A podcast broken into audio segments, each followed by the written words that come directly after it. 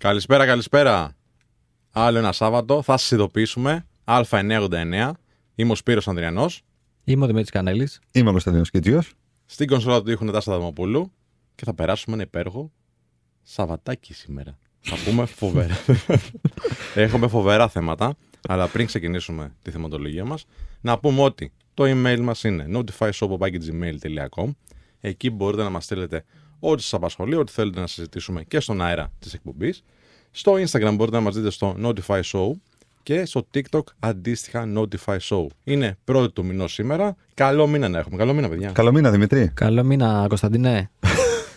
να πω κάτι, να πω κάτι. Να πεις. Μπορώ να πω κάτι; Βεβαίως. Ε, μου επιτρέπεις Ξεκινήσαμε Ναι, με, ναι, προσω- ναι, βεβαίως. με Μετά από ένα προσωπική... διάλειμμα, ξέρεις. με προσωπική ιστορία. Ξεκινήσαμε. Όχι προσωπική ιστορία, αλλά είμαι ο μόνος ή όντως μετά την πρώτη καραντίνα δεν έχουμε καταλάβει πώς έχει περάσει ο καιρός. Γιατί εγώ μετά την πρώτη καραντίνα. Δηλαδή έχουν περάσει δύο χρόνια σχεδόν, έτσι. Τι γελάζε; Θέλω να δω που θα το πας. Ω, δεν το πάω πουθενά. Αυτό είναι μια διαπίστωση. Ότι... Τώρα βγήκες πρώτη φορά. Εντάξει, δεν μπορούμε να πούμε. Δεν έχετε νιώσει ότι έχει περάσει πάρα πολύ γρήγορα καιρός μετά την Ναι, πρώτη όντως, όντως. καραντίνα. ναι. Δηλαδή δεν μπορεί να είμαι ο μόνος που ξαφνικά Ξέρεις, έχουμε το 20. νιώθω Ξαφνικά που- τελειώνει το 22, νιώσ' το λίγο. Ναι, ναι, ναι, όντως. Ένα μου τρίμηνο. έγινε έχει μείνει. ένα τρίμηνο Όντως, έχει μείνει. ισχύει, ισχύει, ισχύει, ισχύει, ισχύει. Ε, αυτό που καταλαβαίνω εγώ μετά το καλοκαίρι, ειδικά, είναι ότι πέρασε τώρα ο μήνας χωρίς να έχω καταλάβει τίποτα, φίλε. Σαν να ήταν μια εβδομάδα νιώθω. Μμ. Πότε- Πριν μια εβδομάδα ήμουν για καναμπάνια, παιδιά. Έτσι είναι. It's unbelievable, έτσι. Ελπίζουμε να είστε πολύ καλά, να περάσετε μια υπέροχη εβδομάδα, να ήταν δημιουργική και η επόμενη που θα έρθει να είναι επίσης δημιουργική. Και σήμερα έχουμε να συζητήσουμε για τους εργοδότες μας. Λοιπόν, Αγαπημένους. τους αγαπημένους. Θα ξεκινήσω από τον Κωνσταντίνο. Ναι. Εγώ να πω ότι είναι ένα καλοκαιρινό Σάββατο σήμερα. Και είναι γιατί, πολύ... γιατί είναι καλοκαιρινό; Γιατί έχει καλό καιρό, ρε φίλε. Α, Τι εννοείς, εντάξει. είναι το τελευταίο που μπορούμε να κάνουμε κανένα μπανάκι. Οι άλλοι, όχι εμείς. Εμείς είμαστε εδώ. Λοιπόν, άστα μπανάκια Ναι. τώρα, να πάμε να μπούμε στο δυνατό χειμώνα. Εντάξει, Ναι. Της εργοδοσίας. Ναι, ακούγεται κάπως. Θέλω αυτό. να μου πεις το εξής. Είχες ποτέ κάποιον εργοδότη ή προϊστάμενο Μμ. που τον θεωρούσες πολύ κακό; Πολύ κακό. Για σένα, ναι. Ναι, πολύ ασύμβατο με μένα. Δεν Για ξέρω αν πες, ήταν τι πολύ. Εννοείς. Έχει να κάνει πάρα πολύ με το, με το πώς, ε, πώς αξιολογείς τον τρόπο που σε αξιολογεί ένας άνθρωπος. Μμ. Και έχει να κάνει κυρίως με το κομμάτι του ποσοτικού εναντίον του ποιοτικού. Ε, ε, και τώρα εντάξει, δεν, δεν θέλω να το κάνω μόνο προσωπικό, αλλά έχει να κάνει πάρα πολύ με, το, με τις ανασφάλειες και, τις, και τα φοβικά των, ε, των managers που έχουν απέναντι στο, στους, ε, στους συναδέλφους τους και κυρίως στην ομάδα την οποία Μμμ. μανατζάρουν για το πώς επιλέγουν να τους, ε, να τους, να τους, χει- να τους διαχειρίζονται αλλά και να τους αξιολογούν. Ε, ε, το έχω ξαναπεί και στην προηγούμενη εκπομπή ότι από τη στιγμή που ο μάνατζερ σου σε αξιολογεί με βάση τις ώρες που Μμμ. κάθεσαι στο, στο γραφείο ή τις ώρες που δουλεύεις σε σχέση με το παραγόμενο αποτέλεσμα ήρθε η ώρα να αλλάξει μάνατζερ. Ήταν αυτό το ζήτημά σου σε έναν αυτόν, δηλαδή. Όχι, Ή μπορώ- αυτήν τέλος πάντων. Διαχρονικά μπορώ να πάρω πολλές περιπτώσεις. Περιπτώσεις στις οποίες ε, δεν, δεν υπήρχε περιβάλλον το οποίο ενίσχυε την, ε, τη λήψη πρωτοβουλειών. Μμμ. Ε, ξέρεις, ο μάνατζερ ο οποίος δεν, δεν τα έχει καλά με τον εαυτό του, δεν τα έχει βρει με τον εαυτό του, έχει διάφορες ανασφάλειες στο κομμάτι της πρωτοβουλίας της ομάδας. Μμ. Γιατί νιώθει ενδεχόμενη απειλή. Οπότε ενώ θέλει ε, στα χαρτιά να δημιουργεί νέους managers και να δημιουργεί ανθρώπους καλούς, ποτέ δεν θέλει να είναι καλύτεροι από αυτόν. Ναι. Οπότε, ξέρεις, ε- είναι αυτό λιγάκι το, το ρητό του ότι θέλω το καλό σου, αλλά σε καμία περίπτωση δεν θέλω να είναι αυτό καλύτερο από το δικό μου καλό. Ναι, ναι, ναι. Μεγάλη ατάκα αυτή. Ωραίο. Μεγάλη ωραίο. ατάκα Κάπου αυτή. την έχει διαβάσει. Κοέλιο. Ε, αυτό κάπου. Ναι, αλχημιστής. Εκεί θα γίνει αέρας σε λίγο και ίσως και θα πετάξεις μακριά. όχι, όχι, υπάρχει αυτό. Υπάρχει και ένα πόστερ που κυκλοφορεί που το γράφεις στα αγγλικά τώρα, εντάξει, θα το πούμε στα ελληνικά, ότι θέλουν να σε δουν να τα πηγαίνεις καλά, αλλά ποτέ καλύτερα από αυτούς. Έτσι, Που αυτό δεν ισχύει για όλους, απλά ισχύει για το 90% του κόσμου. Έτσι. Ε, εντάξει, ξέρω ότι έχεις υψηλή συνέστηση και Για τα ποιον πιάνει μιλάς; τα vibes. Για ποιον- σένα, α, για μένα. Κωνσταντίνο. Α, Για το κανέλι- Για το κανέλι. Ευχαριστώ, Ο Σπύρο. Κανέλης δεν έχει συνέστηση. Το ψάχνει ξέρω ακόμα. αυτό. Ο Κανέλης έχει πει μόνος του είμαι geek, είμαι gamer. Εντάξει. Λοιπόν, και τι θέλω να πω. Εσύ είσαι ένας άνθρωπος ο οποίος διαχειρίζεται τα πράγματα και κάπως επικοινωνιακά. Δηλαδή είσαι πολύ διπλωμάτης. Μου κάνει φοβερή Είμαι αίσθηση διπλωμάτης, να- ε; Ναι. Α. Έτσι νιώθω. Αχα, οκ, Κάνω όχι, λάθος; Όχι, όχι. ε, Νομίζω ότι είναι. Αν πάμε στο λεξικό και πούμε διπλωμάτη, θα βάλουμε εσένα δίπλα. Ναι, νιώθω πολλές φορές ότι τα λέω τα πράγματα πολύ πιο, με, με πολύ πιο ευθύ τρόπο από το από διπλωματικό. Δεν Οπότε, σημαίνει- Ο ευθύς τρόπος δεν σημαίνει απαραίτητο ότι δεν έχει και μια έτσι, έμεση γυροβολιά που Μμ, κάνεις. Οκ, οκ, το, ακούω, το ακούω. ακούω. Ακούω την ανατροφοδότηση που μου δίνεις Σπύρο, Ανδρέα, ναι. Λοιπόν, πρόσεχε τώρα. Δεν μπορώ να σε σκεφτώ να τσακώνεσαι με κάποιον προϊστάμενος. Υπήρχε τέτοια φάση που τσακώθηκες πραγματικά. Βεβαίως. Εγώ σε έχω βιώσει βέβαια και σαν φίλος, έτσι. Ναι, ναι, ναι, Δεν, ναι. δεν σε έχω βιώσει μόνο επαγγελματικά. Σωστά. Όχι, κοίτα, Αλλά και πάλι δεν μπορώ να το σκεφτώ. Να το κάνω εικόνα στο μυαλό μου και να πω πού τσακώθηκε και τα κάνει ξέρω λίμπα στο γραφείο. Ναι, το λίμπα δεν έχει να κάνει μόνο με, το, ξέρεις, με την πράξη, έχει να κάνει και με το, με το... Το λίμπα για μένα έχει να κάνει και με, το, με, με έναν άνθρωπο ο οποίος είναι demotivated, δηλαδή έχει χάσει όλα του τα κίνητρα, ένας άνθρωπος ο οποίος δεν έχει πλέον όρεξη να δουλέψει, ένας άνθρωπος ο οποίος είναι αντιπαραγωγικός. Και αυτό λίμπα είναι για μένα. Τώρα, εάν θέλεις το κομμάτι του, του λεκτικού ή της έντασης κτλ. Προφανώς, ναι, έχω, ξέρεις, όταν ξεπεράσεις τα δικά μου όρια, ε, ε, είμαι γενικότερα ένας άνθρωπος ο οποίος ε, προσπαθώ να είμαι οριοθετημένος. Αφήνω πάρα πολύ, πάρα πολύ μεγάλο περιθώριο στον κόσμο γύρω μου να έρθει μέσα στη ζωή μου. Του δίνω πάρα πολύ μεγάλη αξία ε, βοηθώντας πάρα πολύ κόσμο αφιλοκερδός, ανιδιοτελώς, χωρίς να ζητάω κάτι πίσω. Αυτό ισχύει και με τους συναδέλφους μου, αυτό ισχύει και με τον ε, μάνατζερ μου, με, με τους εκάστοτε μάνατζερς μου, αλλά Ξέρεις, όταν αυτό δεν αξιοποιείται και γίνεται αντικείμενο εκμετάλλευσης, ναι, εκεί πλέον όλη μου, ο- ο- όλο αυτό το οποίο έχει μαζευτεί μέσα θα, θα εκδηλωθεί. Δεν είμαι ένας άνθρωπος ο οποίος θα επικρατήσει διπλωματία απέναντι σε πράγματα τα οποία θα πάνε Ωραία. ενάντια στις αξίες μου και στις αρχές μου. Πες ότι μας ακούει τώρα ένας άνθρωπος ο οποίος αντιμετωπίζει ένα αντίστοιχο ζήτημα. Μμμ. Θα σύστηνες αυτή τη διαχείριση; Δηλαδή, όταν φτάσεις σε ένα όριο, ξέρεις τι, ας την διπλωματία στην άκρη. Όχι. Όταν σταματάει η διπλωματία, Μμ. ε, εκρήγνεται το, το, Μμ. το, το Ναι, ηφαίστειο. ναι, ναι, ναι. Οπότε ε, η πρώτη, η- το πρώτο act. Ναι, έτσι, όταν φτάσει στο όριό του, θέλω το, να πω. το έτσι. πρώτο, το, όχι, το πρώτο, ε, ε, με, με συζητήσεις και διάλογο λύνονται, λύνονται, πολύ, λύνονται ναι, πόλεμοι. Ε, πόσο μάλλον ε, ξέρεις, συγκρούσεις ή διαφωνίες μέσα στον εργασιακό ε, χώρο. Οπότε σε καμία περίπτωση δεν, δεν, δεν συζητώ καντά όλα λίμπα. Ε, αλλά σε κάθε περίπτωση θα πρέπει να ξέρεις πού είναι τα δικά σου όρια, θα πρέπει να κοινοποιήσεις τα όρια σου σε όποιον προσπαθεί να τα παραβιάσει με, με θεμητό ή αθέμητο τρόπο, ε, η θελημένα ή μη, και να, να κάτσεις στο τραπέζι του, της συζήτησης και του διαλόγου. Να θέσεις επιτάπητος σε αυτά τα οποία σε ενοχλούν. Να τα, να τα δηλώσεις. Τίποτα δεν εννοείται. Και πάρα πολλοί άνθρωποι, πάρα πολλές φορές κάνουν πράγματα τα οποία ενδεχομένως να μην τα αντιλαμβάνονται κιόλας και να προκαλούν κακό σε ένα συνάδελφο. Κάθεσαι κάτω και το συζητάς. Δεν υπάρχει δεν θα καταλάβει. Δεν υπάρχει το ξέρει αλλά δεν κάνει κάτι. Του το ξαναλέ. Η, η απάντηση σε κάθε, σε κάθε διένεξη που μπορεί να υπάρξει είναι ξανά, ξανά, ξανά μέχρι αυτό να γίνει αντιληπτό. Προφανώς και σε αυτό πρέπει να μπει ένα όριο και να ξέρεις πότε δεν θα το ξαναπείς και πότε δεν θα το ξαναεπιχειρήσεις και να αποχωρήσεις από αυτό το σχήμα. Έτσι. Αν αυτό το πράγμα καταλήγει Ναι, να είναι ναι. τοξικό, δεν κάθεσαι να. Ξέρεις, δεν μπορείς να βαράς το κεφάλι σου στον ίδιο τοίχο εφόσον ξέρεις ότι το κεφάλι σου θα σπάσει και όχι ο τοίχο. Πρέπει να διαλέξεις άλλο τρόπο. Μμμ. Δημήτρη, σου έχει τύχει ποτέ να έχεις κάποιον προϊστάμενο ή ποιος- εργοδότη; Τι πιο σύνηθες, ας πει. Ναι. Ε, κοίτα, όταν ξεκίνησε να λέει την, ε, την άποψή του ο Κωνσταντίνος, ε, ξέρεις, σου είπε τίποτα προσωπικό. Μμ. Εγώ έχω μόνο προσωπικό. Γιατί για μένα οι πρώτες δουλειές που σφυριλατήσε και που θεωρώ ότι έχει πολύ μεγάλο ψυχολογικό impact σε σένα, σε ποιον άνθρωπο θα πέσεις και τι θα σου πει στην αρχή της καριέρας σου, ε, για μένα it's all personal. Είναι όλα Ναι. προσωπικά αυτά που έχουν γίνει. Δηλαδή δε- δεν ξεχνάω ποιους είχα. Και, και πώς μου Περιμένω στη φέρθηκαν. γωνία. λέει. Ναι, δεν είναι τους περιμένω στη γωνία. Είναι απλά ότι ξέρεις, προφανώς έχω πάει παρακάτω, αλλά ποτέ δεν θα ξεχάσω ότι με έκανα να περάσω αυτό. Ξέρεις, είναι, είναι κάπως έτσι. Ότι σου έχει μείνει σημάδι, ας πούμε, και λες πρώτα απ' όλα δεν θέλω να συνεργαστώ ποτέ με αυτόν τον άνθρωπο. Με αυτόν τον άνθρωπο. δεν θέλω- Με αυτόν τον τύπο σωστά, κιόλας. σωστά, Το σωστά. ανθρώπου. Ναι, ναι, ναι, ναι. Δεν θέλω να ξανασυνεργαστώ ποτέ μαζί τους. Πολύ σωστό αυτό που πες, ούτε με αυτούς προσωπικά, αλλά ούτε με αυτόν τον τυπο ανθρώπου. Δηλαδή, άμα βλέπω αυτά τα σημάδια, απομακρύνομαι. Ε, και δεύτερον, ξέρεις, προσπαθώ όταν έχω κι εγώ μικρότερους που ξεκινάνε τώρα, ε, να σκέφτομαι ότι πώς είχα νιώσει εγώ τότε και πώς μπορούμε να το αποφύγουμε αυτό για άλλους, για νεότερους. Ναι. Εντάξει, δεν πιστεύω ότι υπάρχει κάποιος που έχει μια καριέρα τέλος πάντων κάποιων ετών και δεν έχει τύχει με κάποιον άνθρωπο ο οποίος έπαιρνε κάποιες αποφάσεις, ήταν ιεραρχικά ανώτερος και τα πήγαιναν σε όλα καλά. Δεν γίνεται. Πιστεύω ότι όλοι θα έχουμε περάσει κάποια στιγμή μια δύσκολη φάση με κάποιον άνθρωπο που ε, είναι ανώτερος από εμάς. Ε, στην ιεραρχία. Ευλογία, ευλογία για μένα είναι αυτό. Αλλά ναι, και εγώ αυτό ήθελα να πω. Σφυριλατή, σε Σωστό. καταλαβαίνω ότι εκείνη τη στιγμή, όπως όπως ένας χωρισμός, όπως μια απώλεια, εκείνη τη στιγμή φαίνεται βουνό, εκείνη τη στιγμή φαίνεται το χειρότερο πράγμα το οποίο μπορεί να σου συμβεί. Μετά από καιρό, στο μάκρο επίπεδο, αντιλαμβάνεσαι ότι, αντιλαμβάνεσαι ότι όλα αυτά είναι μαθήματα ότι όλα αυτά σε ατσαλώνουν και σαν χαρακτήρα, σαν άνθρωπο θα, πεις, θα μου πεις δεν θα είχα ατσαλωθεί εάν δεν τον είχα. Ενδεχομένως ναι, ενδεχομένως και όχι, αλλά δεν μπορούμε να πάμε υποθετικά. Ε, σε κάθε περίπτωση όμως θεωρώ ότι όλα αυτά τα συμβάντα στη ζωή μας έχουν συντελέσει στο να είμαστε σήμερα εδώ και να μπορούμε με υγιή τρόπο να μοιραζόμαστε καλές και, και κακές πρακτικές. Ε, Δημήτρη, να κάνουμε ένα, τι, να κάνουμε ένα διάλειμμα. Σε βλέπω χυμαρόδι σήμερα. Θα... Τα έχω πει όλα.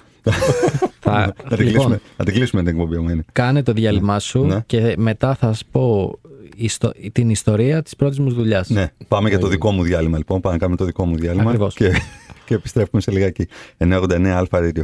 989 Αλφα Radio, επιστρέψαμε. Είναι η εκπομπή Θα σας ειδοποιήσουμε. Με Κωνσταντίνο Κίτζιο, Δημήτρη Κανέλη και Σπύρο Ανδριανό πίσω από τα μικρόφωνα. Α, Νατάσα Θαμοπούλου στην κονσόλα του ήχου και Κωνσταντίνος Κουντουριώτης στην κάμερα, γιατί μπορείτε να μας δείτε και στο YouTube αυτές τις υπέροχες μορφές.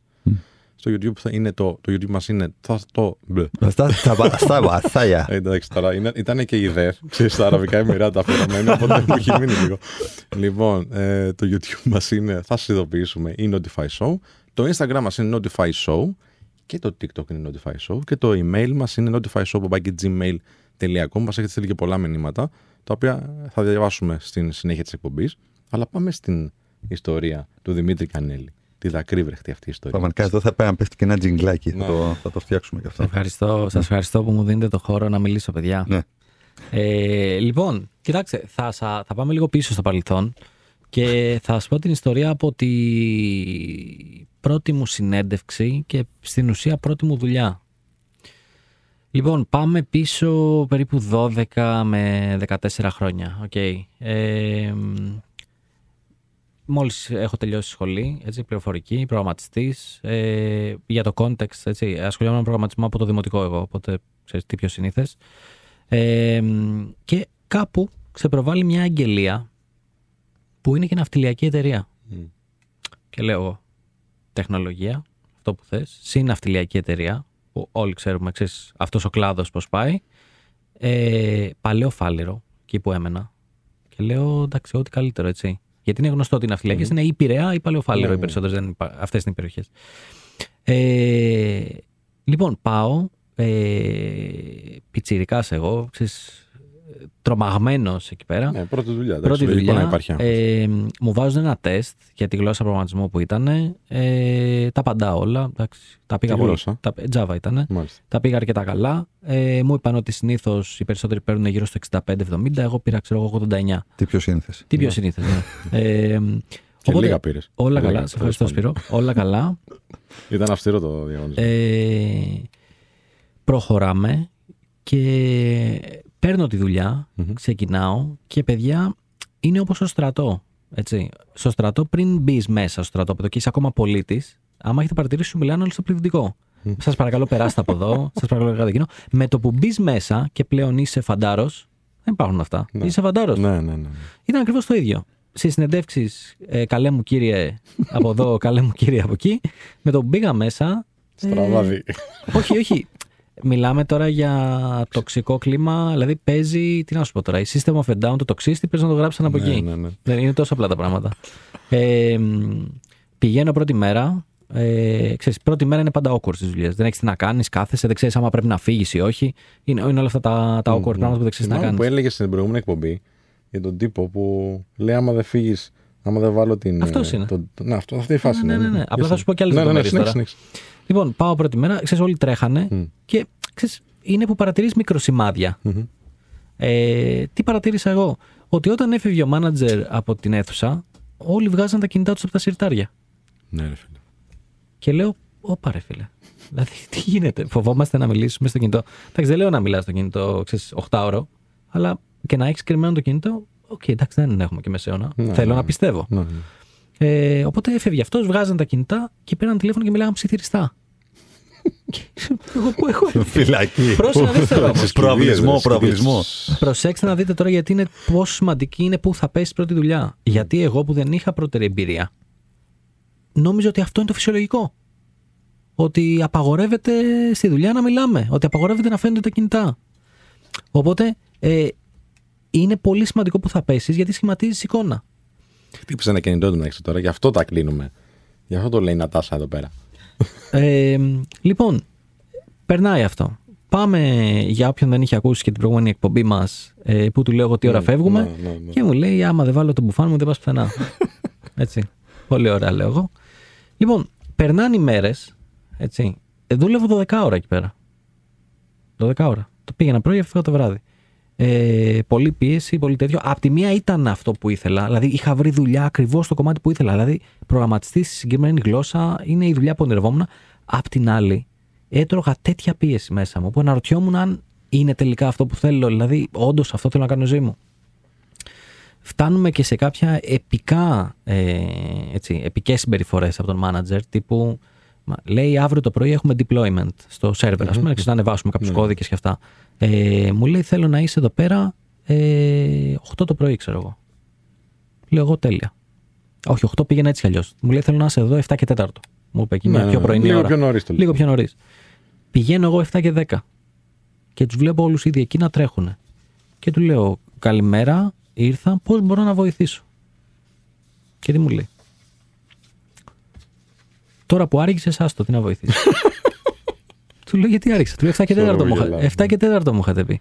Όχι, λέει. 6,5 σου είχα πει.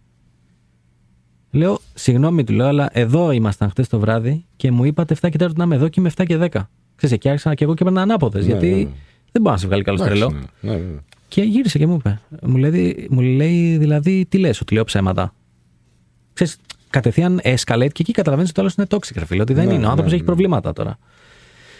Ε, και σκέψου εγώ, επειδή δεν ήξερα πώς να συμπεριφερθώ, δεν θα το ξεχάσω ποτέ αυτό. Από αυθόρμητα ξεφύσαγα Ναι. και σε κάποια στιγμή αυθόρμητα σήκωσα τα μανίκια.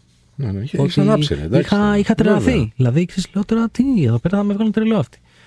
Ε, μετά υπήρχαν ε, μέρες που δεν πήγαιναν καλά η δουλειά και έβλεπα ότι πήγαινε σε άλλους ανθρώπους στα πέντε μέτρα στο πρόσωπο και τους ούρλιαζε ξέρεις, βρισιές το ένα το άλλο κτλ. Ε, μέχρι που κάποια στιγμή και εμένα, ξέρεις, μου μίλησε πολύ απότομα μια μέρα, γύρισα σπίτι, ε, έκανα breakdown κανονικά, έβαλα τα κλάματα, ε, είπα στους γονείς μου δεν μπορώ να ξαναπάω εκεί πέρα, δεν αντέχω, δηλαδή καλύτερα στείλτε με και εγώ δεν ξέρω πού. Να σε ρωτήσω κάτι. Η επόμενη δουλειά, στην επόμενη δουλειά μάλλον, πώς πήγες, δεν πήγες με μία. Πώς το πω, ε, με ένα πέπλο ότι ξέρεις τι, κάτσε να, να προστατευτώ, να, να δω τι είναι, να είσαι λίγο πιο μαζεμένος.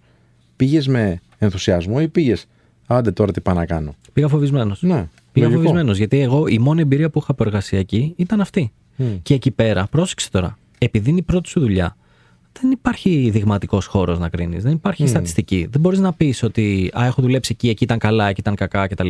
Εγώ είχα μόνο ένα συμπέρασμα για τη δουλειά. Ότι κοίτα πόσο χαλιά έχω περάσει. Ε, οπότε αυτομάτως θα μπορούσε κάλλιστα ξέρεις, να πιστεύω ότι παντού είναι έτσι. Και αναγκαστικά να μείνω σε μια δουλειά η οποία ήταν τοξική. Εγώ τι έκανα μετά, μετά άρχισα και μίλαγα με διάφορους φίλους, γιατί έψαχνα να βρω υποστήριξη. Ναι, έτσι. Να ρωτήσω τους άλλους ότι εσά πώς είναι η δουλειά, Ναι. είναι έτσι, δεν είναι; Και μου είπε ένας φίλος ότι θα, θα στείλω βιογραφικό σε μια συμβουλευτική. Ε, του είπα ότι αφού θα στείλει, θα στείλω κι εγώ. Δηλαδή, μετά, ξέρεις, μπήκα σε αγέλη. Είπα, ας ακολουθήσω αυτό που κάνουν οι άλλοι, από το να πηγαίνω μόνος μου. Ε, πιάσαμε δουλειά σε μια συμβουλευτική. Εντάξει, προφανώς επειδή οι συμβουλευτικές διαχειρίζονται πολύ μεγάλο, ε, έτσι, π- πολύ μεγάλο αριθμό ανθρώπων, τα ξέρει και ο Κωνσταντίνος καλύτερα. Ε, εκεί πέρα τα πράγματα είναι πιο οργανωμένα από HR-wise, ξέρεις, από ε, ανθρωπινό δυναμικό και όλα αυτά τα τμήματα. Ε, αλλά ξέρεις, ε, πέρασαν χρόνια για να ξεπεράσω τον άλλον. Έτσι. Ναι. Δηλαδή δεν ήταν κάτι που το έκανα, που το άφησα δι- εύκολα.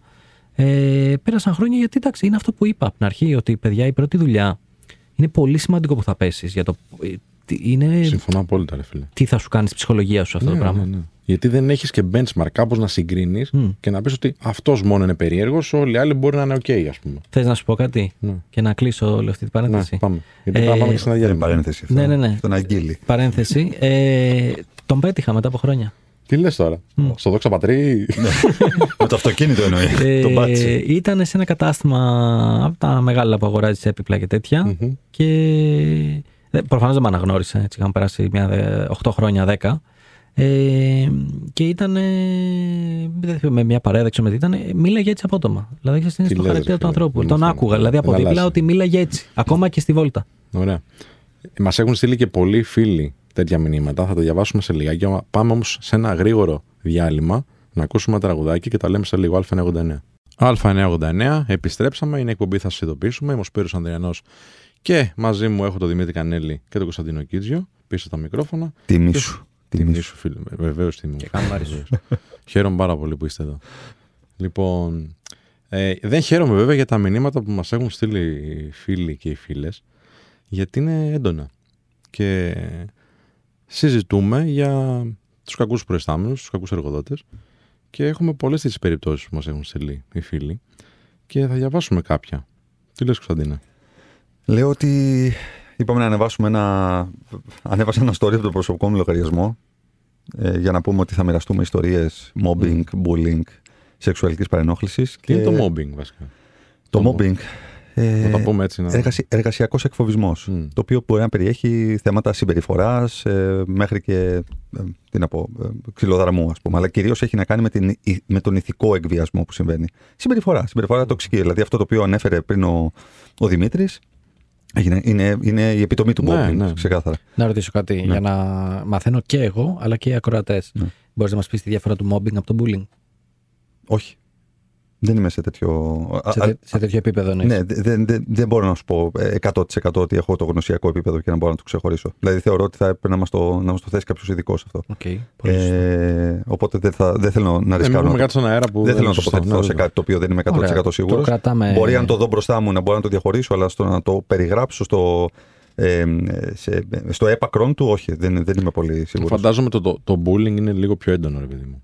Γιατί το mobbing είναι ε, καλυ- και καλυμμένο με εργασιακή συμπεριφορά. Εγώ νομίζω Ακριβώς. το, αν- το ανάποδο μήπως. Το bullying έχει να κάνει με το κομμάτι του ότι με τον τρόπο με τον οποίο σου συμπεριφέρομαι, σε βάζω Μμ. σε ένα περιθώριο. Οπότε είμαστε εμείς οι υπόλοιποι και εσύ. Μμ. Μμ. Το mobbing έχει να κάνει. μπο- Μπορώ να κάνω mobbing παράλληλα σε, σε 10 διαφορετικούς. Μμ. Και προφανώς και στο bullying, αλλά συνήθως το bullying είναι ένα-δύο που το τρώνε Ναι. και περιθωριοποιούνται σε αυτή την κατάσταση. Αλλά για την, ε, για, για την ακριβή ερμηνεία, νομίζω ότι, Να και, το ψάξουμε, να το νομίζω δούμε. ότι και το Να το Google είναι, είναι, είναι πολύ καλύτερο από εμάς στο, Πάντως- στο, στο κομμάτι της ερμηνείας. Βάζουμε ένα αστεράκι και θα βρούμε και έναν ειδικό να έρθει να μας τα πει. εννοείται. Ε, εννοείται, εννοείται αυτό. Ε, και η αλήθεια είναι ότι με τόσα cases τα οποία μας έχουν στείλει και τόσες περιπτώσεις, δεν αρκεί ούτε καν μια εκπομπή. Δηλαδή, νομίζω ότι είναι μια σεζόν αυτή που θα πρέπει να κάνουμε check-in και check-out από όλους αυτούς τους. Ε, Μμ.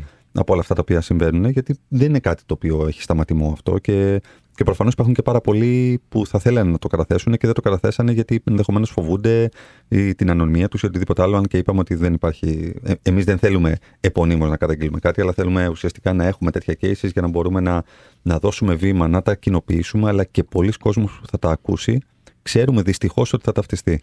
Μμ. Ε, ένα από αυτά, το οποίο ταιριάζει πάρα πολύ και με την ιστορία του Δημήτρη, γιατί από ό,τι φαίνεται είναι στα, στα 21 της η κοπέλα η οποία μας το έστειλε. Θυμάμαι λοιπόν, λέει χαρακτηριστικά, στα 21 μου, πριν περίπου 15 χρόνια, ήταν τα χειρότερα δύο χρόνια της ζωής μου σε εργασία. Τα θυμάται δηλαδή ακόμα 15 χρόνια μετά, θεωρεί ότι ήταν τα δύο χειρότερα χρόνια εργασιακά. Τόσο λέει άντεξα. Θυμάμαι να μπαίνω στην εταιρεία και να σκέφτομαι, Παναγία μου, κάνε να μην έχει νεύρα. Παιδιά, Μμ. Πόσοι, πόσοι, Ναι, ναι. πόσοι το περνάνε αυτό το πράγμα. Παναγία μου, κάνει να μην έχει νεύρα. Μπαίνεις μέσα στην εταιρεία έτσι, ξεκινάει το 8ωρό σου έτσι. Μου έχει τύχει εμένα, φίλε αυτό. Τέλος πάντων, πάμε, πάμε. Να μας φωνάζει στο γραφείο της και να μας δένεται το στομάχι κόμπος. Σε φάση, τι της ήρθε πάλι, γιατί μας φωνάζει; Δεν είχε σημασία αν είχες κάνει σωστά τη δουλειά σου. Ούτε αν είχες on time όλες σου τις αρμοδιότητες. Το καθεστώς ήταν πως για να τελείωσες νωρίς σημαίνει ότι μπορεί να κάνεις και περισσότερα και άλλα τόσα. Ακόμα και αγκαρίες από άλλα τμήματα. Είτε με έλλειψη προσωπικού είτε όχι. Άρα, άλλη- άλλο ένα κομμάτι του που δεν, δεν αξιολογούμε τον άνθρωπο Μμ. με βάση την ρεαλιστική πραγ- παραγωγικότητά του, αλλά με το ότι για να το τελείωσες νωρίς, μπορώ να σε φορτώσω κι άλλο. Δεν αξίζει εσύ να ξεκουραστείς που ήσουν αποτελεσματικός στην ώρα σου. Δεν αξίζει εσύ που κατάφερες πιο νωρίς να τελειώσεις κάποια πράγματα και να δω ουσιαστικά, ξέρεις, και να σου δώσω και ένα credit για αυτό το πράγμα. Αξίζει να σε φορτώσω πολύ περισσότερο. Και γιατί να φύγεις, λέει, στην ώρα σου, ε, της έλεγαν. Έχεις κάτι να κάνεις, και αν ναι, πότε το κανόνισες; Γιατί δεν ρώτησες πρώτα; και φυσικά θα φύγεις τελευταία γιατί δεν έχεις παιδιά εσύ. Πω, πω. Τραγικά πράγματα. Το 12ωρο ήταν καραμέλα, μας γράφει η φίλη. Πήγαινες για δουλειά και ποτέ δεν ήξερες τι ώρα θα τελειώσεις και τι έχεις να κάνεις. Και αμοιβή θα έχεις κάποια στιγμή καλύτερη όταν θα γίνεις και εσύ, λέει, καλύτερη. Γιατί ακόμα μαθαίνεις. Και ακόμα και στα δύο χρόνια της έλεγε ακόμα μαθαίνεις. Που είναι μια αλήθεια ότι ακόμα μαθαίνει, αλλά. Πάντα μαθαίνουμε. φίλε, Προφανώ εντάξει. προφανώς αυτό. Αλλά Δώσε να- ένα respect λίγο. εντάξει. Ακριβώς. Αλλά να μην μπορείς να κανονίσεις την υπόλοιπη ζωή σου, πέραν δηλαδή της εργασίας σου, επειδή δεν ήξερες με ποιες ορέξει το αφεντικό σου θα σε αφήσει να φύγεις Mm. ή όχι. Έτσι. Θα σε αφήσει να φύγεις. Αυτό είναι το κυριότερο. Λες και είσαι, λες και είσαι Ναι, δούλος. μουλάρι τώρα. Έτσι, Δούλος, δηλαδή, σκλα- πραγματικά. σκλαβιά. Κρατούμενος. έτσι. Ναι, ναι. Μπορώ να φύγω κυρία. Ναι, Ναι. ξέρεις. Ναι. Ε, της έλεγε λοιπόν ότι και μπορείς και καλύτερα, αλλά δεν προσπαθείς αρκετά. Και έξω στην αγορά, της έλεγε, υπάρχει πολλή ανεργία και είσαι πάρα πολύ τυχερή που είσαι σε μια τέτοια εταιρεία που μπορεί να σε πληρώνει. Δηλαδή, εδώ πέρα μιλάμε και για το κομμάτι της τύχης. Δεν είχε να κάνει με το αν η κοπέλα τελείωνε τις δουλειές της, αν ήταν αποτελεσματική, αν άξιζε τη θέση της, αλλά ήταν τυχερή που κάποια εταιρεία βρέθηκε εκεί μπροστά της και πλήρωνε και υπήρχε και ο εκφοβισμός ότι έξω υπάρχει ανεργία. Οπότε πρόσεχε, γιατί αν δεν κάνεις αυτό που σου λέω, ξέρεις, θα βρεθείς στο ταμείο. Και εγώ στην ηλικία σας, λέει, είχα αντοχές, έλεγε, έλεγε η κυρία. Δεν καθόμουν ούτε λεπτό, αλλά εσείς είστε κακομαθημένες. Μμ. Και εδώ η εταιρεία είναι οικογενειακή. Άλλη μια παθογένεια που πρέπει να συζητήσουμε. Και στα δύσκολα βάζετε πλάτη. Και ναι, θα έρθεις και Κυριακή αν δεν βγαίνουν τα ραντεβού. Αλλά μην το πολύ λέτε ότι έρχεστε Κυριακή. Ε, ναι, ρε φίλε. Ε, ναι. Και φυσικά πρέπει να ξέρεις να δουλεύεις σε όλα τα πόστα. Άσχετο γιατί σε προσλάβαμε. Θυμάμαι, λέει επίσης, να με ρωτάει μέχρι και τι έκανες τόση ώρα στην τουαλέτα. Εκεί, λέει, απέκτησα τις πρώτες κρίσεις πανικού. Μμ. Φοβερό. Εντάξει, Να- ό,τι να- ε, χειρότερο. αυ- είναι τρομακτικό αυτό. Να- δηλαδή, που θα πούμε τώρα ότι αυτό είναι ο κανόνας. Θα πούμε ότι ο κανόνας μπορεί να μην είναι, αλλά υπάρχουν πάρα πολλές τέτοιες περιπτώσεις που εκεί έξω δεν κοινοποιούνται. Ναι. Και να μην κλείνουμε τα μάτια, γιατί μπορεί όντως. Το σκεφτόμουν και αυτό που λες τώρα. Ότι μπορεί κάποιοι άνθρωποι που μας ακούν να πούνε Α, είναι λίγο υπερβολική. Έτυχε τώρα στο Δημήτρη, έτυχε τώρα στο κορίτσι αυτό. Μμμ. Αλλά είναι πάρα πολλά τα μηνύματα. Ναι, ο, ο- και ο Δημήτρης μας είπε ότι γύριζε σπίτι του και είχε βάλει τα κλάματα. Και το ίδιο έχουμε εδώ πέρα τώρα. Και γύριζα, λέει, κάθε μέρα σπίτι κλαίγοντας από την εξάντληση και την αχαριστία. Μμ. Και εγώ θα συμπλήρωνα εδώ και την αδικία. Το αίσθημα της αδικίας για μένα είναι το πιο σημαντικό απ' όλα. Άσχετα από τα νεύρα, την τζαντίλα, τη στεναχώρια, οτιδήποτε άλλο, όταν νιώθεις αδικημένος, νομίζω ότι αυτό είναι ανυπέρβλητο. Δεν μπορεί να επουλωθεί πάρα πολύ εύκολα. Και για ποιο κίνητρο μιλάμε και για ποια όρεξη να πας στη δουλειά σου και με ποιο αφεντικό και με ποιες συνθήκες. Παιδιά, μιλάμε για ένα ε, αίσθημα που νιώθεις. Πρώτον, το γιατί σε μένα αυτό. Ε, τι έχω κάνει για να αξίζω τέτοια συμπεριφορά.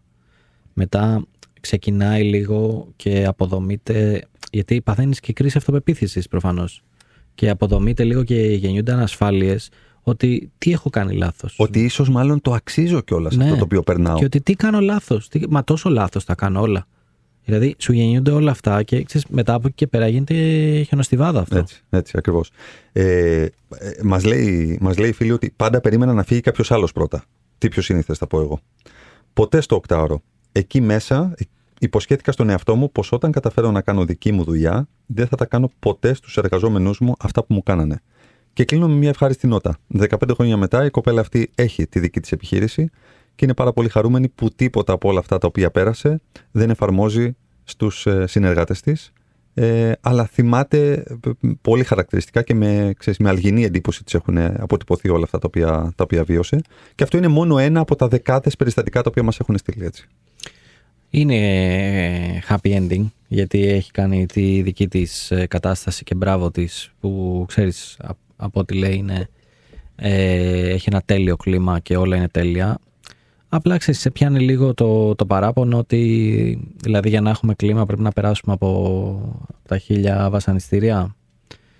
Δεν ξέρω, είναι, είναι μεγάλο θέμα εδώ πέρα να δούμε. Δηλαδή, φαντάζομαι ότι εκεί έξω υπάρχουν και άνθρωποι που στοχεύουν να έχουν χαρούμενους υπαλλήλους, χαρούμενους εργαζομένους, χωρίς οι ίδιοι να ταλαιπωρήθηκαν. Απλά γιατί αυτό είναι το σωστό. Ακριβώς, παιδιά, όχι, συγγ- συγγνώμη, αλλά γνωρίζω, γνωρίζω πολλούς, ε, πο- πολλούς ιδιοκτήτες εταιριών, πολλούς managers, πολλούς υπαλλήλους οι οποίοι έχουν περάσει ζάχαρη υπό την έννοια του ότι έχουν τύχει με εργοδότες και σε, και σε εργασιακό περιβάλλον και σε εργασιακά περιβάλλοντα τα οποία ενισχύουν την, την ομαδικότητα, την συνέστηση, την ευγενή άμυλα κτλ. Υπάρχουν και αυτά τα περιβάλλοντα. Δηλαδή, εδώ πέρα η εκπομπή δεν δημιουργήθηκε για να αμαυρώσει το, το, το εργασιακό γίγνεσθε της χώρας, αλλά επειδή συνήθως αυτά τα περιβάλλοντα είτε επιβραβεύονται, είτε κάνουν, βγαίνουν προς τα έξω πιο έντονα και αυτά τα οποία ο κόσμος συζητά στους διαδρόμους των εταιριών ότι άκουσες τι μου είπε η τάδε ρε εσύ, άκουσες πώς μου μίλησε, άκουσες πόσο υποτιμητικά μου φέρθηκε μέσα στο meeting κτλ.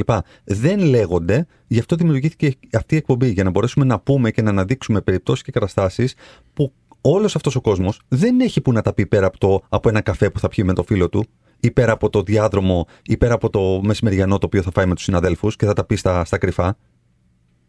Πέραν το ότι δεν έχει που να τα πει, εγώ πιστεύω ότι υπάρχει και άλλος ρόλος σε αυτήν την εκπομπή.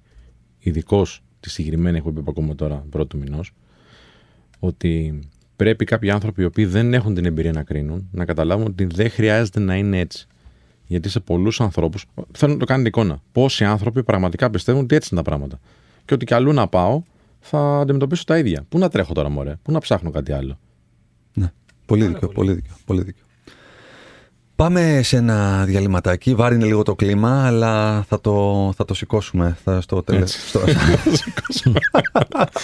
Πάμε σε ένα διαλυματάκι 989 Alpha Radio. 989 Alpha Radio επιστρέψαμε. Είναι εκπομπή θα σας ειδοποιήσουμε. Και είχαμε ρίξει λίγο το κλίμα. Αλλά θα το ανεβάσουμε τώρα γιατί έχουμε shopping therapy. Μπορεί το second hand shopping στην Ελλάδα να είναι μια συνήθεια όχι τόσο διαδεδομένη, αλλά στην πραγματικότητα είναι μια εξαιρετική ευκαιρία να αποκτήσετε κομμάτια άψογης αισθητικής και ποιότητας σε πολύ χαμηλές τιμές και να ανανεώσετε με τον πιο οικονομικό και πρωτότυπο τρόπο την καρταρόμπα σας. Για πες. Υποστηρίζοντας παράλληλα τι; Αυτό θέλω. MDA. Με τις αγορές του MDA Ελλάς, σωστά, και το Πινελόπιο Ίδρυμα. Οπότε, τι γίνεται; Σάββατο σήμερα, πρώτου του μηνός, από τις 10 έως τις 6 και αύριο, Κυριακή 2 Οκτωβρίου, από τις 10 έως τις 4, θα έχετε την ευκαιρία να αποκτήσετε μοναδικά κομμάτια επώνυμο brand σε είδη σπιτιού, ρούχα, τσάντες, κοσμήματα και αξεσουάρ, τα πάντα δηλαδή, και για άντρες και για γυναίκες και για παιδιά, από μόλις 1 ευρώ. Φύγαμε μετά την εκπομπή. Οπότε, Second Hand Bazaar λοιπόν στην Εθνόπολη Δήμο Αθηναίων, κτίριο Παλαιή Φούρνη, η είσοδος είναι από εδώ Ιάκου. Μετρό, στάση κεραμικό, όποιος πάει με το μετρό. Καλή πάσα αυτή για να πούμε ότι σε αυτό το χώρο που μόλις ανέφερες, Ναι. στην Τεχνόπολη του Δήμου Αθηναίων, στις 8 και 9 του μηνός, όπου θα διεξάγονται οι ημέρες καριέρας του καριέρα.gr, θα βρισκόμαστε εκεί, Α, καλά, χαμός. θα βρισκόμαστε live, 12 με 2, από την Τεχνόπολη, 8 και 9 του μηνός. Δημήτρη, τι με κοιτάς, δεν θα έρθεις; Θα έρθω, θα έρθω. Α, ναι. Σε κοιτάω ξαφνιασμένο γιατί είπες κάτι που ήξερα. Θα φοράμε κουστούμια. Κουστούμια; Ναι. Γιατί; Εντάξει, είναι business τώρα, καριέρα. Ρε φίλε, είναι- δεν πάμε να δώσουμε βιογραφικό εμείς. Εντάξει, τα δώσαμε εμείς τα credentials. Θα εντάξει. αντιθούμε όπως όλες τι συνεντεύξεις που γίνανε στην καραντίνα. Πάνω κουστούμι, από κάτω μποξεράκι. Οπότε επειδή ξέρω ότι υπάρχει, είναι, είναι μιλιούνια ο κόσμος που περιμένει να μας δει Ναι, από κοντά. ναι, ναι, ναι. 8 και 9 του μηνός, ημέρες καριέρας από το καριέρα.gr. Θα βρισκόμαστε και οι οκτώ, εκεί. Και 8 εκεί, Και ελάτε. οκτώ- ο, λοιπόν, να σου πω, έχω Έλα. άλλους δύο που μου στείλαν στο Instagram. Έχουμε 10 πλέον. Δηλαδή μου Φίλε, είπε, εγώ είμαι ο δέκατος. Είναι φίλοι σου. Ε; Είναι φίλοι σου. Όχι πολύ. Παλιοί. Όχι, όχι, όχι, όχι, όχι, είναι καινούργιο. Οπότε βάζουμε νέο αίμα. Ωραία, στο- ωραία. 10 άτομα λοιπόν. Οπότε και με εμάς 13 έχουμε δεκάδα και δύο αλλαγές. Μπόμπα είμαστε, μπόμπα. Ψάχνουμε άλλον έναν. Μπόμπα. Λοιπόν, συνεχίζοντα αυτά που λέγαμε πριν, εγώ έχω να πω έτσι ότι από κακούς εργοδότες ή προϊσταμένους, γιατί. Συγγνώμη να διακόψω λίγο. Να, Σπύρο. φυσικά εννοείται, Ε, ρε, δεν υπάρχει πρόβλημα. Γιατί μιλήσαμε εγώ και ο Κωνσταντίνος, Μμ. αλλά δεν μας είπες εσύ αν είχες πέσει σε κάποιον κακό εργοδότη. Κακό εργοδότη όχι. Και γενικά νομίζω στην καριέρα μου ήμουν σχετικά τυχερός. Αλλά ε, είχα μία α, προϊσταμένη, η οποία πιστεύω ότι ακούει αυτή τη στιγμή, να σου πω την αλήθεια. Πιστεύω ότι ακούει. Η οποία μου έδωσε, αν θες, και τρόπο τεινά το χωρισμό του manager. Δηλαδή, ουσιαστικά ήταν μια σύστασή της, ο Σπύρος να αναβαθμιστεί σε μια θέση ευθύνης, έτσι σιγά σιγά, στα πρώτα μου έτσι, χρόνια της καριέρας μου. Η οποία ήταν πάρα πολύ καλή στη δουλειά της. Είχε φοβερές επικοινωνικές δεξιότητες. Είχε φοβερά πράγματα που μπορούσες να παρατηρήσεις και να μάθεις. Αλλά με μένα ήταν πάρα πολύ αυστηρή. Και όχι μόνο με μένα και με άλλους ανθρώπους. Όταν ανέλαβα την ομάδα, λοιπόν, παρατήρησα ότι χρειάζεται λίγο προστασία η ομάδα. Γιατί είχε περάσει από μια άλλη κατάσταση πριν, η οποία ήταν λίγο πιο έντονη και υπήρχαν κάποια ζητήματα τα οποία έπρεπε να σβήσουν σιγά σιγά στη μνήμη των ανθρώπων. Δημιουργώντας λοιπόν αυτό το πέπλο της προστασίας, έπρεπε να έρθω σε αντίθεση με την ιεραρχία σε κάποια πράγματα. Και ήρθα σε αντίθεση, γιατί πίστεψα ότι αυτό έπρεπε να κάνω. Ε, ήταν. Πώς το πω τώρα, αυτές οι μάχες που, γινόνται, που γίνονται στα γραφεία είναι ό,τι χειρότερο μπορεί να σου τύχει εάν είσαι 24 25, είναι η πρώτη σου θέση ευθύνη, πιστεύεις ότι δεν τα πας καλά για κάποιο λόγο, ενώ κάνεις αυτό που πραγματικά χρειάζεται. Ε, η ιστορία έδειξε βέβαια, τα, τα πράγματα πήγαν πολύ καλά. Αλλά έμαθα κάποια στιγμή και τώρα το λέω και έτσι είμαι σε λίγο ένταση ότι είπε σε ένα τραπέζι το οποίο ήταν πολύ σημαντικό για μένα σε ανθρώπους δηλαδή πολύ σημαντικούς ότι ένα λάθος που έκανα στην καριέρα μου, είπε η ίδια η γυναίκα αυτή, α, ήταν ότι έδωσα το χρήσμα του μάνατζερ στο Σπύρο. Ενώ έχει κάνει άπειρα λάθη. πολύ πιο, Έχει πολύ ξεχωρίσει πιο αυτό. άσχημα. Ξεχώρισε αυτό. Τέλος πάντων, εγώ την ευχαριστώ βέβαια γιατί μου έδωσε μια πολύ ωραία ευκαιρία. Σε πείραξε αυτό, μπορώ να πω έτσι. Με Και το πείραξε δες γιατί, ρε βαθιά φίλε, μέσα στη είναι- ψυχή σου. Ναι, ξέρεις τι, έβλεπα κάποια στιγμή τον, ε, τον Elon Musk που έλεγε ότι ξέρεις τι, είπε ο Neil Armstrong ότι ρε παιδί μου δεν δουλεύουν οι ιδιωτικοί δορυφόροι και τα ιδιωτικά, ιδιωτικοί πύραυλοι. Και είναι σαν το ίνταλμά σου, ο άνθρωπος δηλαδή που σε πίστεψε υποτίθεται, να έχει χάσει την εμπιστοσύνη σε σένα. Σε αυτή τη συνέντευξη να πούμε ότι έκλαιγε ο Elon Musk. Και όταν το έκλειγε, έλεγε. ναι, ναι, έκλειγε. Εντάξει, εγώ δεν έκλαψα σε αυτή την περίπτωση. Πιο πολύ πείσμωσα, έγινα καλύτερος. νομίζω ότι μου έδωσε πάρα πολλά εφόδια αυτή η, πώς το πω, η αλληλεπίδραση με τη συγκεκριμένη γυναίκα. Α, τέτοια εφόδια που ό,τι είδα μετά μου φαίνονταν πάρα πολύ εύκολο. Εγώ να πω, εγώ να πω για το Σπύρο συγκεκριμένα, επειδή τυχαίνει να το γνωρίζω και προσωπικά. Και, και για τον Δημήτρη θα μιλήσω. Δεν, δεν μου κάνει εντύπωση που και οι δύο Ε, έχουν. πες για μένα τώρα, εντάξει. Δεν μου κάνει Πήγε να το εντύπωση. σώσει, πήγε να το σώσει. Πες για το Σπύρο, δεν με νοιάζει. Εντάξει, επειδή σε είδα να σκουμπόθηκε και συνοφριώθηκε λιγάκι. γι' αυτό. Πες ό,τι θες. Ε, δεν μου κάνει εντύπωση που α, και οι δύο άντρες αυτοί έχουν επιχειρήσει στη, στη χώρα και έχουν κάτι, κάτι δικό τους. Γιατί είναι πάρα πολύ δύσκολο ε, άνθρωποι οι οποίοι είναι αυτό που λέμε high potential, high caliber, άνθρωποι οι οποίοι ε, τρέχουν με χίλια, σκέφτονται με, με χίλια. ε, Ξέρεις, δεν είναι πάρα πολύ εύκολο να τους διαχειριστείς. Χρειάζεται, χρειάζεται άνθρωπος δίπλα τους ή από πάνω τους, ο οποίος και από πάνω τους να είναι, θα πρέπει να στέκεται δίπλα τους και για να στέκεται δίπλα τους θα πρέπει να είναι να έχει κάνει ιδιαίτερη δουλειά με τον εαυτό του στο να μην νιώθει απειλή, στο να μην έχει φοβικά σύνδρομα, στο να μην έχει ιδιαίτερες ανασφάλειες, στο ότι μπορούν να, κυ- σε- να συγκυβερνήσουν ένα καράβι. Ε, και το λέω γιατί πάρα πολλοί άνθρωποι που μας ακούνε ε, έχουν ακριβώς αυτό το ίδιο στυλ ε, διαχείρισης της καριέρας τους. Τρέχουν με χίλια, ε, τρέχουν πάρα πολλές φορές μπροστά από τις εξελίξεις, παίρνουν πρωτοβουλίες κατά ρηπάς και όλο αυτό το πράγμα για πάρα πολλούς managers σε αυτή τη χώρα ε, αποτελεί, αποτελεί φόβος. Αποτελεί Ναι. φόβο, αποτελεί τρόμο και ο τρόπος για, το, για να το αντιμετωπίσουν είναι μόνο να το καπελώσουν. Και Εννοείται. πώς μπορούν να το καπελώσουν, μπορούν να το καπελώσουν μόνο, μόνο με τρόπο τοξικό. Δηλαδή δεν υπάρχει ποιοτικό καπέλωμα σε αυτό. Ναι, ναι. υπάρχει επειδή έχω την εξουσία, δεν σου δίνω τη δικαιοδοσία να, να επιχειρήσεις, να πάρεις πρωτοβουλία, να βγεις μπροστά.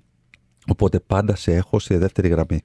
ναι. Ε, με, με τελικό αποτέλεσμα και η εταιρεία να χάνει από αυτό το πράγμα και η διαδική αυτή σχέση να μην μπορεί να ευδοκιμήσει και να γίνει παραγωγική. Οπότε δεν μου κάνει καθόλου, καθόλου εντύπωση και το λέω γιατί πραγματικά το, πραγματικά το πιστεύω και δεν σημαίνει ότι Σε αυτή. ευχαριστώ. Σε Ναι, ο- ευχαριστώ. ε, όχι, το πιστεύω ότι έτσι είναι γιατί ξέρεις, τρόπον την μπορώ να πω ότι και εγώ στη ζωή μου ε, με κάποιο τρόπο το έχω, το έχω ζήσει. Έχω ζήσει καπέλωμα. Έχω ζήσει. Μμ. Ξέρεις, φτάνει. Μην μη, μη το πας παραπέρα γιατί ενοχλείς. Ενοχλείς τους διπλανούς σου, ενοχλείς τον από πάνω σου Ναι. και this is not okay, φίλε. Αυτό. Αν, αν ήταν ο γιος μου ε, ή ο αδερφός μου, κάποιος άνθρωπος που αγαπώ εξαιρετικά και δεν είχε την εμπειρία τέλος πάντων που έχω τώρα. Μόλις να του είπε ότι δεν μα μεταφέρω, αγαπάει εξαιρετικά, Κωνσταντίνα, αλλά ας προχωρήσουμε παρακάτω. Ε, και με ρώταγε πώς να το χειριζόσουν τότε. Αμ, θα ήμουν πολύ αυστηρός και θα έλεγα, ξέρεις τι, ε, φύγε. Και εγώ ρε Σπύρο. Ναι. Ναι. Βέβαια, κακό, κα, καλώς δεν έφυγα, γιατί μου ηρθαν μμμ. άλλα πολύ καλά πράγματα. Μμμ. Δεν ξέρω πώς θα ήταν η καριέρα μου αν είχα φύγει τότε. Το σκεφτόμουν όμως. Και είναι κάτι που θέλω να το συζητήσουμε και λίγο πιο μετά. Και με τους ακροατές, ότι έχει σκεφτεί ποτέ να φύγεις από τη δουλειά που είσαι; Που μπορεί να είναι όλα τέλεια, αλλά για έναν άνθρωπο που μπορεί να έχει μια θέση ευθύνης, να έχει μια εξουσία, ένα authority πάνω σου ή σε αυτά που κάνεις, να πεις όχι ρε φίλε, θα φύγω. Και να αφήσεις όλο το έργο που έχεις κάνει στην εταιρεία αυτή, τις προσπάθειες που έκανες για να μπεις, το, ξέρεις, πέρασα μια συνέντευξη. Ε, Έκανα κάποιες σχέσεις μέσα εδώ. Ναι, δημιούργησα, άφησα Ναι. αποτύπωμα. Ναι, Ναι. σωστά, ναι. Πάντω, πάντως, αυτό που έμαθα από τη συγκεκριμένη γυναίκα και για να είμαι δίκαιος, είναι ότι ό,τι και να έρθει, ε, μπορείς να το χειριστείς επικοινωνιακά. Αυτό το έμαθα από αυτήν. ναι. Γιατί δεν ήταν ότι με καπέλωνε εμένα. Εντάξει, το είχα σε μεταγενέστερη έτσι, συνεργασία αυτό στην καριέρα μου. Γιατί υπήρχε ένας άνθρωπος τέλος πάντων που ήταν λίγο πιο πίσω στην τεχνολογία, αλλά λόγω επιτηρίδας έπρεπε να έχει μια θέση και Τα γνωστά. ε, ναι, ναι, ναι. Καλός άνθρωπος, βέβαια, πάρα πολύ καλός άνθρωπος, ασχέτως των α, τυπικών προσόντων. Α, αλλά με έφερνε πάντα σε ένα δίλημα. Ή η ιεραρχία ή η ομάδα. Και αυτό με διέλυε, φίλε. Με διέλυε. Γιατί εγώ ήθελα να υποστηρίξω την ομάδα μου. Μμ. Γιατί ήξερα ότι αν υποστηρίξω την ομάδα, γιατί ήμουν μέσα από την ομάδα, Μμ. θα αποδώσει καλύτερα. Έτσι, ακριβώς. Και έχοντας σαν σκοπό να πηγαίνει καλά η ομάδα, να πηγαίνει καλά η εταιρεία, έπρεπε να, να παίρνω πάντοτε τη θέση της ομάδας. Οπότε ήμασταν συνεχή κόντρα. Μμ. Κάθε μέρα ήταν πόλεμος. Κάθε μέρα. Να είναι καλά, να είναι καλά πάντως. Αυτά. Δημήτρη. Εντάξει, είναι, κοιτάξτε, είναι πολύ μεγάλο, πολύ μεγάλο κεφάλαιο όλο αυτό. Ε, εγώ θα πω ότι επειδή είναι πολύ σωστό αυτό που είπε ο Κωνσταντίνος, ότι είναι και μερικοί άνθρωποι οι οποίοι δεν είναι εύκολα διαχειρίσιμοι. Εγώ, ας πούμε, αυτό για τον εαυτό μου το παραδέχομαι. Ποτέ δεν ήμουν εύκολα διαχειρίσιμος. Δηλαδή, όχι γιατί δεν ήθελα το καλό της εταιρείας, αλλά γιατί πίστευα ότι μπορούμε να, το, να τα πάμε καλύτερα. Ότι μπορούμε να το κάνουμε αυτό καλύτερα. Ε, οπότε ξέρω ότι δυσκόλεψα πάρα πολλούς στην πορεία. Εμένα προσωπικά, όποιος πήγε πο- κάποια στιγμή να μου κάνει power play, να με καπελώσει, αυτά έφευγα από την εταιρεία. Έτσι. Κατευθείαν, κατευθείαν χωρίς, χωρίς καν να διστάζω. Γιατί, ξέρεις τι γίνεται, από ένα σημείο και μετά, ε, αρχικά εγώ οφείλω να ομολογήσω ότι σε οποιοδήποτε σημείο της επαγγελματικής μου πορείας ε, δούλευα σε μια εταιρεία και παράλληλα δούλευα άλλα πέντε project. Μμ. Αυτό τι μου έδωσε, θα μπορούσε να μου έχει δώσει και λεφτά, δεν μου τα έδωσε. Από την άποψη δεν έπιασε κάποια από αυτά τα project τόσο πολύ για να βγάλω λεφτά, αλλά μου έδωσε μια τρομερή αυτοπεποίθηση. Αυτό ακριβώς. Γιατί όταν εγώ παράλληλα, ας πούμε, ήταν ο άλλος συν 10 χρόνια και είχαμε την ίδια εμπειρία, γιατί εγώ έχω δουλέψει, δούλευα παράλληλα, δηλαδή αφαιρούσα ώρε από τον ύπνο μου για να δουλεύω παράλληλα άλλα project. Οπότε αυτό μου έδωσε μια αυτοπεποίθηση που όποιος ξέρεις προσπαθούσε να μου κάνει από ένα σημείο και μετά power play ότι αυτό το κάνεις έτσι και αν σ' αρέσει, του έλεγα δεν μ' αρέσει, φεύγω. Ε, γιατί, γιατί ήξερα την αξία μου από ένα σημείο και μετά. Ήξερα ότι και να, ότι και να βγω πάλι στην αγορά εργασίας θα βρω να πάω κάπου. Είμαι, είμαι πιο μπροστά από τους συνομιλικούς μου. Και αυτό είναι το, το καλύτερο μήνυμα που πρέπει να μείνει από αυτήν την ώρα της εκπομπής μας. Ότι μάθε την αξία σου και θα βρεις κάποιους ανθρώπους που θα την εκτιμήσουν. Ακόμα και αν νομίζεις ότι τώρα δεν την εκτιμάει κανένας. Και μάλιστα κάνε πράγματα για να μάθεις την αξία σου. Γιατί η αυτοπεποίθηση έχει να κάνει με το αν, αν κάνεις πράγματα. Οπότε κάνε πράγματα, δες πώς αυτά γκελάρουνε, κατάλαβε την αξία σου, κάνει μέρος του εαυτού σου, βάλ την μέσα δηλαδή, κα- έτσι, να γίνει... Πάμε σε ένα διάλειμμα γιατί ξεφύγαμε. λοιπόν, με δελτίο ειδήσεων διάλειμμα 989 Alpha Radio επιστρέφουμε. 1,89 Αλφα Radio, επιστρέψαμε. Μπαίνουμε στη δεύτερη ώρα της εκπομπής. Είμαι ο Σπύρος Ανδριανός. Ναι. Είσαι, ο- είσαι ο Κωνσταντίνος Κίτζιο. και είσαι ο Δημήτρης Κανέλης. Α, Δημήτρης Κα- Χαίρομαι πολύ. Τέλεια. Δημήτρη, γυρίσαμε. Για πες, για στον Εδώ κόσμο. είμαι. Α, Εδώ ναι. είμαι, παιδιά. Ξέρεις τι δεν είπαμε πριν; Όχι. Για όσους φίλους ή φίλες δεν έχουν προλάβει να ακούσουν όλη την εκπομπή. Μμ. Ήδη έχουν χάσει προηγούμενες εκπομπές Ναι. και θέλουν να μας απολαύσουν, Μμμ. μπορούν στο Spotify Μμμ. ή στο Apple Podcast ή στο Google Podcast. Σε όλες Πώς; αυτές τις πλατφόρμες, βέβαια. Ψάχνουν στο search, θα σας ειδοποιήσουμε, ή Notify Show. Ναι. Και βλέπουν όλα τα ηχητικά μας σε επεισόδια για κάθε μέρα που κάνουμε εκπομπή. Και μην ξεχνάμε ότι παίζουμε και σε επανάληψη Σάββατο και Κυριακή 8 με 10 το βράδυ για τους πιο βραδινούς και πιο βραδινές τύπους, τύπησες και ούτω καθεξής. Πω, πω, πω, πω, πω. Χαμός. Πόσο προβολή πια. Πόση προβολή, ρε παιδί. Πόσο, πόσο, πόσο να αντέξεις το αθμό αυτές τις φωνές. Λοιπόν, ε, ήθελες ποτέ να φύγεις από κάποια δουλειά που ήσουν. Τι, φυσικά. Φυσικά, φυσικά. φυσικά. Με καθυστέρηση βέβαια, Να. αλλά ναι. Δηλαδή θέλω να πω ότι Δηλαδή, ήθελες να φύγεις, παιδί μου, από την αρχή, ήθελε, έγινε κάτι και ήθελες να φύγεις, ή μεγάλωσες επαγγελματικά και λες τώρα θέλω κάτι άλλο. το πρόβλημά μου είναι ότι δένομαι. Δένομαι πολύ. Και, και βάζω και. πο- Τι γελάς, ρε φίλε. Μου ήρθαν κάτι εικόνες. Ω, δε- Για Ο δέσιμο. Σπύρος Μα τι είναι σκέφτηκε αυτό; bondage Να σου πω, ναι, καλά. Δηλαδή, τι έχει, τι έχει γίνει σήμερα με το Σπύρο. Δηλαδή, πριν λέω να το βάλεις με αυτό. Ναι, μα την έχει κάνει την εκπομπή τώρα. Ναι. Λοιπόν, ε, δένομαι πάρα πολύ ε, και βάζω και πάρα πολύ συνέστημα. Βάζω πάρα πολύ. Δηλαδή, κάνει κάτι. Εντάξει, δεν θα κάνουμε εκπομπή, Σπύρο, έτσι δεν γίνεται. Δηλαδή, εντάξει, τώρα. ε, Δημήτρη, μπορείς σε παρακαλώ να τον. ε, Τι να πω. Δέχομαι να μην πληρωθώ για αυτό το επεισόδιο. Δεν θα πληρωθούμε κι εμείς. Έτσι κι αλλιώς, αλλά τέλος πάντων. Ε, οπότε, ξέρεις, βάζω πολύ συνέστημα, βάζω πολύ πάθος και όλο αυτό μερικές φορές με καταλήγει στο να μην βλέπω ορθολογιστικά κάποια πράγματα Μμ. και να πηγαίνω βάσει συναισθήματος. Αυτό έχει ένα καλό και ένα κακό. Γι' αυτό και λέω ότι είναι πολλές φορές ευχή και κατάρα. Η ευχή έχει να κάνει με το γεγονός ότι υπεραποδίδεις, γιατί πας με την καρδιά, πας με την ψυχή. Οπότε δεν βλέπεις μπροστά σου εμπόδια, δεν βλέπεις τίποτα. Θες να τα, θες να τα σκίσεις όλα, ρε φίλε. Δεν, είναι- Mm. δηλαδή τελείωσε. Δεν, θα, γι- θα γίνει. Ειδικά αν έχεις δεθεί με ανθρώπους και όχι μόνο με το όραμα. με το Εννοείται. σκοπό, έτσι. όλο, όλο, Ναι. όλο, όλο. Είναι τύπου παίρνεις αγκαλιά όλη την ομάδα Ναι. και ρίχνεσαι, ρίχνεσαι στη μάχη. Ναι, ναι, Δε- ναι. δεν- Το κάνεις για αυτούς μερικές φορές. Το Ο- κάνεις για αυτούς. Που είναι πολύ σημαντικό Αυτό και είναι φοβερό μεγα- κίνητρο. Μεγάλη αλήθεια που είπες Mm. τώρα. Μεγάλη αλήθεια και με, με αντιπροσωπεύει πάρα πολύ και σαν άνθρωπο ότι πάρα πολλές φορές γουστάρω να γίνω με θυσία για τον άλλον. Δεν έχω κανένα πρόβλημα. Δεν, δεν έχω δεύτερες σκέψεις για το αν αξίζει ή όχι. Τελείωσε. Όλοι μαζί είμαστε ένας για όλους και όλοι για έναν. Είμαι πάρα πολύ αυτού του στυλ. Η κατάρα έχει να κάνει. Sorry. Ε, πες, Τίποτα, πες. τίποτα. Πήγα να πω Κίτζιος Νταρτανιάν, ίδιο πρόσωπο. Ναι. Τι, α, μου το έχετε Και ίδιο σκίσει. μαλλί. ίδιο Μου το- μαλλί. ίδιο, μαλλί, ίδιο μαλλί σίγουρα. Η κατάρα έχει να κάνει με το γεγονός, φίλε, ότι δεν μπορείς να κάνεις πάρα πολύ εύκολα unplug από αυτό. Δεν, μπο- δεν μπορείς να βγεις από αυτό. Σε έχει ρουφήξει πάρα πολύ μέσα και κυρίως γιατί δυσκολεύεσαι να βάλεις λογική στο συνέστημα. Και όλο αυτό σε καταλήγει να αναβάλεις την όποια σου απόφαση ή να σκέφτεσαι ότι αφού το αγαπάς τόσο πολύ, γιατί να το αφήσεις. Και μου έχει συμβεί πάρα πολλές φορές, ειδικά, στις, ε, ειδικά στη, καλά, στην τελευταία μου εργασία στο- με, με το Regen. Είναι, είναι και η φύση του οργανισμού τέτοια και Ναι, το ναι. αποτύπωμα το οποίο δημιουργούμε, το οποίο. Τι να σου πω τώρα, είναι, είναι λατρεία, είναι πάθος, είναι έρωτας, είναι όλα. Είναι, όλα. είναι σε, μια, σε μια ερωτική σχέση, ξεκάθαρα. Που σε απογοητεύεις, σε απογειώνεις, σε ξαναρίχνει, αυτό, π- π- όλο. Ναι, ναι. Έτσι όπως το περιγράφεις, είναι και λίγο τοξική αυτή η σχέση.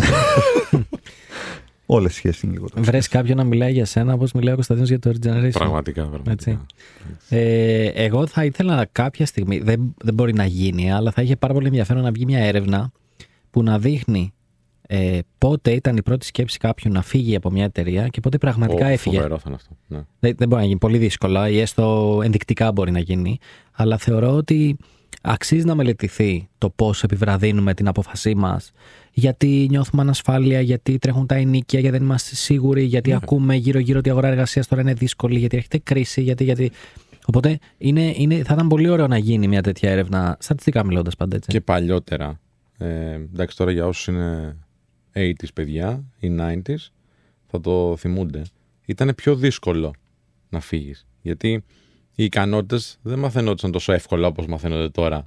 Που μπορείς να μπεις να δεις 15 tutorials ξέρω, εγώ, στο YouTube και να πεις έμαθα μια νέα α, τέχνη, ξέρω εγώ, plus ένα νέο software, μια νέα γλώσσα προγραμματισμού. Και επίσης δεν είχες και την δυνατότητα της ανταλλαγής πληροφορίας με άλλους ανθρώπους τόσο εύκολα όπως είναι τώρα τα Facebook groups ή, ή τα site που λένε πως είναι ε, σε άλλα εργασιακά περιβάλλοντα. Μμ. Για να πάρεις την πληροφορία και να πεις ότι ξέρεις, τι, κοίτα να δεις τι λένε εκεί. Οπότε την κάνω. Τώρα είναι πολύ πιο εύκολο αυτό. Προφανώς η πληροφορία είναι πολύ πιο δεδομένη. Οπότε Βε- είναι και πιο εύκολο να πάρεις απόφαση. Βέβαια, να κάνω το Γιώργο του Διαβόλου εδώ πέρα. Να και κάνεις, να κάνεις. κάνω. Σε ευχαριστώ, Σπύρο, πάρα πολύ. Και να πω τον αντίλογο ότι πολλές φορές επηρεαζόμαστε και αρνητικά. Ναι. Έτσι. Γιατί, γιατί ρωτάμε, ας πούμε, έναν φίλο ότι πώς είναι ρε εσύ στην εταιρεία και σου λέει «Ω, όλα τέλεια, όλα πένα, ξέρεις, Παράδεισος. παράδεισος εδώ, είμαστε όλη μια οικογένεια, τα γνωστά. Α, Ε, και πας εσύ εκεί και μπορεί να σε βάλουν σε άλλον πελάτη, μπορεί να έχεις άλλον μάνατζερ από πάνω, μπορεί να μην σε γουστάρουν, εν πάση περιπτώσει. Mm. Και έχεις μια πολύ διαφορετική εμπειρία από αυτή που είχε ο συνάδελφός σου και σου είπε, Έλα, ή ε, μπορεί εσύ να περιγράψει τη δουλειά σου σε κάποιον, εσύ να είσαι OK μέσα σου και να σου λέει ο άλλος τι, όχι, όχι, χάλια, χάλια, να φύγεις από εκεί, να Mm. φύγεις από εκεί. Ξέρεις, επηρεαζόμαστε εύκολα γενικά. Πρέπει να. Σε κάποια πράγματα νομίζω πρέπει τις αποφάσεις να τις παίρνουμε μόνοι μας για να δεχόμαστε και τις συνέπειες μόνοι μας. Προφανώς όμως θα πάρεις την απόφαση μόνος σου. Εντάξει, αλλά θες πληροφορία για να πάρεις μια απόφαση σωστά. Θες πληροφορία, Σπύρο Θες μου. δεδομένα Θες για να πληροφορία, καταγράψεις Σπύρο κάτω, μου. έτσι. Σπύρο μου, θες πληροφορία. Απλά αυτό που λέω είναι να φιλτράρουμε την πληροφορία και ξέρεις. Αυτά τα Σπύρο μου τα λέγανε σε κάτι meeting, φίλε, και έλεγα πω, πω. να περάσω από την άλλη άκρη του τραπεζιού, να σου πω εγώ Σπύρο μου και Σπύρο μου. Δεν, είναι- δεν σου λέγανε αυτό. Χωρίς να ήμουν εκεί, είμαι σίγουρο ότι σου λέγανε Σπύρο μου, το ακούω αυτό που λες. Ναι, αλλά. ε, Είδες που τα ξέρω χωρίς να είμαι εκεί. Τα ακούω, είναι κλασικό αυτό. Κλασικό, που, δεν το, Κλασικό. που δεν το ακούω. Που δεν δηλαδή, το αλλά- ακούνε, ναι. Είναι, είναι εννοείται. το, το ακούω Ναι. αυτό που λες, απλά δεν γίνεται τη δεδομένη στιγμή. Καταλαβαίνεις. Ναι, Ή ναι, ναι. όταν, όταν φτάσεις στο επίπεδο μου θα καταλάβεις. ναι, ναι, ναι. Εγώ θεωρώ πάντως τον εαυτό μου αυτή τη στιγμή ότι είμαι unemployable, ρε φίλε. Δηλαδή, εάν κάτι πήγαινε στραβά με το Men of Style και δεν είχα τη δυνατότητα να είμαι ο εργοδότης, να έχω τη δικιά μου επιχείρηση κτλ. Θα μου ήταν εξαιρετικά δύσκολο να, επα- να επιστρέψω σε μια εργασιακή σχέση εξαρτημένη με κάποια άλλη εταιρεία. το λέω κάθε μέρα αυτό. Ναι. Είναι ο φόβος μου. Για μένα. Είναι φόβος. Και για σένα και για μένα. Κάθε βράδυ πριν κοιμηθώ, λέω μακάρι ο Σπύρος να μην... Πέρα από την πλάκα, ε, είναι ο φόβος μου. Γιατί θεωρώ ότι άμα έχεις επιχειρήσει να κάνεις κάτι δικό σου, με τους δικούς σου κανόνες, και όχι καταστράφηκες στον ένα μήνα, να έχει αντέξει δύο-τρία χρόνια, Ναι, να έχει να αντέξει έχει πενταετία, να έχει συνηθίσει, Ναι, ναι, ναι. δεν μπορείς να πας πίσω. Όχι γιατί προφανώς στην ανάγκη εννοείται θα πας πίσω, έτσι δεν το συζητάω. Έτσι, όλοι να βιοποριστούμε. Τα πάντα θα κάνεις, Τα πάντα εννοείται. θα κάνεις στην ανάγκη. Απλά το λέω ότι δεν μπορείς να πα πίσω γιατί θα σου είναι πάρα πολύ δύσκολο ε, να επιστρέψεις εκεί. Ξέρεις και ποια άλλη σκοπιά το λέω. Μου είναι δύσκολο αυτή τη στιγμή να κάτσω να ακούσω έναν μάνατζερ που θα μου πει 10 πράγματα ε, για το πώς θα μπορεί να πάει η ομάδα καλύτερα κτλ. Ενώ το έχω κάνει Μμ. και θα έχω άποψη, ρε φίλε. Θα έχω άποψη που μπορεί να είναι και καλύτερη από αυτόν. Βέβαια, Γι' να, αυτό είμαι unemployable. Δηλαδή δεν μπορώ να συνεργαστώ εύκολα τώρα με κάποιον άνθρωπο, ο οποίος ιεραρχικά θα είναι πάνω από μένα. θα σου πω όμως κάτι. Επειδή πριν αφιερώσαμε πολύ χρόνο και μιλήσαμε για τους κακούς εργοδότες, τους κακούς managers και όλα αυτά. Εγώ είχα και καλούς managers. Παρομοίως, παρομοίως. Δηλαδή, Παρομοίως. Και είναι. Ε, ευχαριστώ, παιδιά, που, που συμβάλλετε έτσι με, με αυτές τις μικρές επεμβάσεις που κάνετε. ε, και συγκεκριμένα είχα. Μου έτυχε ένας πολύ καλός μάνατζερ τη στιγμή που αποφάσισα να κάνω το pivot στη καριέρα μου από ε, προγραμματιστής να ασχοληθώ με τα ψηφιακά και μου έδωσε πάρα πολύ χώρο και με καθοδήγησε. Στην ίδια εταιρεία να κάνεις pivot; Όχι. Ή... Άλλαξα εταιρεία. Απλά, Α. ε, πώς να σου πω, θα μπορούσα να έχω προσγειωθεί πολύ άτσαλα. Γιατί ξέρεις, όταν κάνεις και pivot είναι πολύ δύσκολο. Δεν πας με τον ίδιο μισθό, πας με πιο χαμηλό μισθό, γιατί αλλάζεις στην ουσία τομέα. Αλλά θα μπορούσα να είχα προσγειωθεί πολύ άτσαλα. Με βοήθησε καθ' όλη τη διάρκεια Τη μετάβαση αυτή; να, να ταβανιάσω. Δηλαδή, ο, ο άνθρωπος είχε δει ε, τις δυνατότητές μου και με βοήθησε να ταβανιάσω. Κάτσε, περίμενε τώρα, αυτό έχει ενδιαφέρον. Ήταν manager στην εταιρεία από την οποία έφυγες; Όχι, σου λέω. Στην καινούρια. Ναι. Α, OK. OK. Σπύρο, εδώ είσαι Ναι, στην ναι. εκπομπή μας. Όχι, δεν το. δεν Α, το- Κινέ, κινέζικα μιλάω. Α, Σπύρο, 你好, μα σινσάο. Μα καταλαβαίνω. Όχι, ρε, απλά θα μου κάνει εντύπωση να ήταν ξέρω, εγώ, στην προηγούμενη εταιρεία και να τον έκανε να τα βανιάσει και να φύγει, να πάει σε άλλη για να κάνει Όχι, ρε, pivot στην όχι. καριέρα. Καλός μάνατζερ για σένα, αλλά κακός για την εταιρεία θα ήταν αυτός. Γιατί Ναι. έχασαν τον Δημήτρη Κανέλη. Έτσι, τώρα μιλά σωστά. Λοιπόν, και ένα άλλο ερώτημα έτσι που βγαίνει από όλα αυτά είναι ότι, OK, θες να φύγεις ή το σκέφτεσαι να φύγεις κτλ. Για ποιο λόγο φεύγεις, Μμ. Φεύγεις επειδή τα χρήματα ίσως δεν είναι τόσο καλά, ή πιστεύεις ότι χρειάζεσαι περισσότερα; Φεύγεις γιατί το impact, το αποτύπωμα που αφήνει πίσω σου όλη αυτή η δουλειά που κάνεις δεν είναι αυτό που ήθελες. Αλλά θα το απαντήσουμε Πότε Σπύρο; μετά το διάλειμμα. 989 Αλφα Radio, επιστρέφουμε σε λίγο. 989 Αλφα Radio, επιστρέψαμε, είναι η εκπομπή. Θα σας ειδοποιήσουμε. Ναι. Σπύρος Ανδριανός, συμφωνείς, ε; Έτσι είναι. Κωνσταντίνος Κίτζιος Δημήτρης Κανέλης και πίσω από το μικρόφωνο είμαστε εμείς, αλλά στην κονσόλα του ήχου Νατάσα Δεμοπούλου και στην κάμερα είναι ο Κωνσταντίνος Κουντουριώτης. Γιατί έχουμε κάμερα εδώ, θες να πεις, Εγώ; Μμ. Σου επιτρέπω. Γιατί μπορείτε αυτές τις φάτσες, αυτό το τρίο στούτζες, Μμ. αυτό το, το, ασύ- ε, την ασύλληπτη ομάδα να την απολαύσετε οπτικοακουστικά και στο YouTube, Βέβαια. στο, Στο κανάλι. στο κανάλι Notify Show ή αλλιώς θα σας ειδοποιήσουμε Που έχουμε φοβερό υλικό. Φοβερό Φτιάχνει υλικό η ομαδάρα εδώ πέρα. και στο TikTok, Στο TikTok εκεί αν έχουμε υλικό. εκεί και αν έχουμε υλικό και Τα στο... πιο πολλά έντονα συγγνώμη που βγάζουμε Ναι. είναι του Κανέλη ρε φίλε. Ναι. Γιατί; Ένα δικό σου, ένα δικό μου και όλα τα υπόλοιπα του κανάλι. Ναι. Ε, Ε, δεν- Να το πούμε κανελιάδα το, ναι, αυτό. το το- κανάλι. Κανελούνα. Εντάξει. Κανελούνα, κανελούνα μόνο. Ε, εντάξει, μπορεί να μας βρίσκετε και στα προσωπικά μας, τα Σπυράντο, ε, Συναμονέλης και Καπακίντζιος. Στο Instagram είναι αυτά. Στο Instagram είναι αυτά. Παιδιά, ο κόσμος δεν τον νοιάζει που θα μας Φυσικά βρει. δεν τον νοιάζει. Φυσικά. Μπορούμε να πάμε στο διατάφτα εδώ πέρα. Τώρα Έχουμε πιάσει σημαντικά πράγματα και να λύουμε. Εντάξει, Εγώ φεύγω, φεύγω εγώ, φεύγω. Ωραία, τώρα που έφυγε λοιπόν ο Γκίτσιος. Γιατί εντάξει δεν τον πήγαινα. Α, ήρθε, ήρθε. Σταμάτησε. Λοιπόν, πάμε τώρα να πούμε το εξής ότι την ώρα που φεύγεις, ρε φίλε, για ποιο λόγο φεύγεις; Δεν φεύγω από την εκπομπή. γι' αυτό. Όχι, όχι, Ναι. καλώς ήρθες, καλώς ήρθες. Λοιπόν, ένας από τους λόγους που εγώ ήθελα να φύγω από, την, ε, από τον πάροχο που ήμουν τέλος πάντων ήταν γιατί ήθελα να κάνω κάτι δικό μου κάποια στιγμή. Τον πάροχο. Τη δουλειά, την, την εταιρεία. Ήταν τηλεπικοινωνικός πάροχος. Ήταν μεγάλη εταιρεία, είναι ακόμα φυσικά. Έτσι. Εντάξει. Δεν Και έκλεισε. από, από Αφού τότε που έφυγες. έφυγα, δεν... από τότε που έφυγα έχει γίνει λίγο μικρότερος, αλλά εντάξει. Λοιπόν. α, και ενώ πέρναγα πολύ καλά και γενικά η καριέρα που είχα και το στάτους και όλα αυτά που μου έδινε, μου προσέφερε ήταν ε, απίστευτα θετικά για τη ζωή μου. Α, ήθελα πραγματικά να δημιουργήσω. δεν έφταναν τα χρήματα. Και όταν έφυγα, έφυγε λιγότερα χρήματα προφανώς. Γιατί την ώρα που ξεκινάς κάτι δικό σου, Καλά, προφανώς. ε, τα χρήματα είναι εντάξει, πολύ λίγα ή μηδενικά. Μόνο εγώ έφυγα για κάτι άλλο με λιγότερα χρήματα και δεν ήταν δικό μου. Άλλη αρρώστια αυτή. Τέλος πάντων, εντάξει. Αν θες να με αφήσεις να ολοκληρώσω Ναι, ναι, ναι. να όχι. πω την ιστορία μου. και μετά θα πάμε στη δικιά σου. Αμ, και έκανα μια κουβέντα κάποια στιγμή με το νούμερο 2 τέλος πάντων του οργανισμού. Εντάξει. Ο οποίος, ε, ξέρετε, όταν αποφάσισα ότι φεύγω και το ανακοίνωσα, με κάλεσε στο γραφείο του. Γιατί είχαμε κάποια συνεργασία πολλά χρόνια και πολλά έργα μαζί και όλα αυτά. Και σου λέει, Τι σκέφτεται τώρα ο άνθρωπος. Δεν του είχα ποτέ εκφράσει κάποιο έτσι ενδιαφέρον ότι ξέρεις τι, μάλλον δεν συνεχίζω εδώ ή το ενδιαφέρον μου είναι στο επιχειρήν.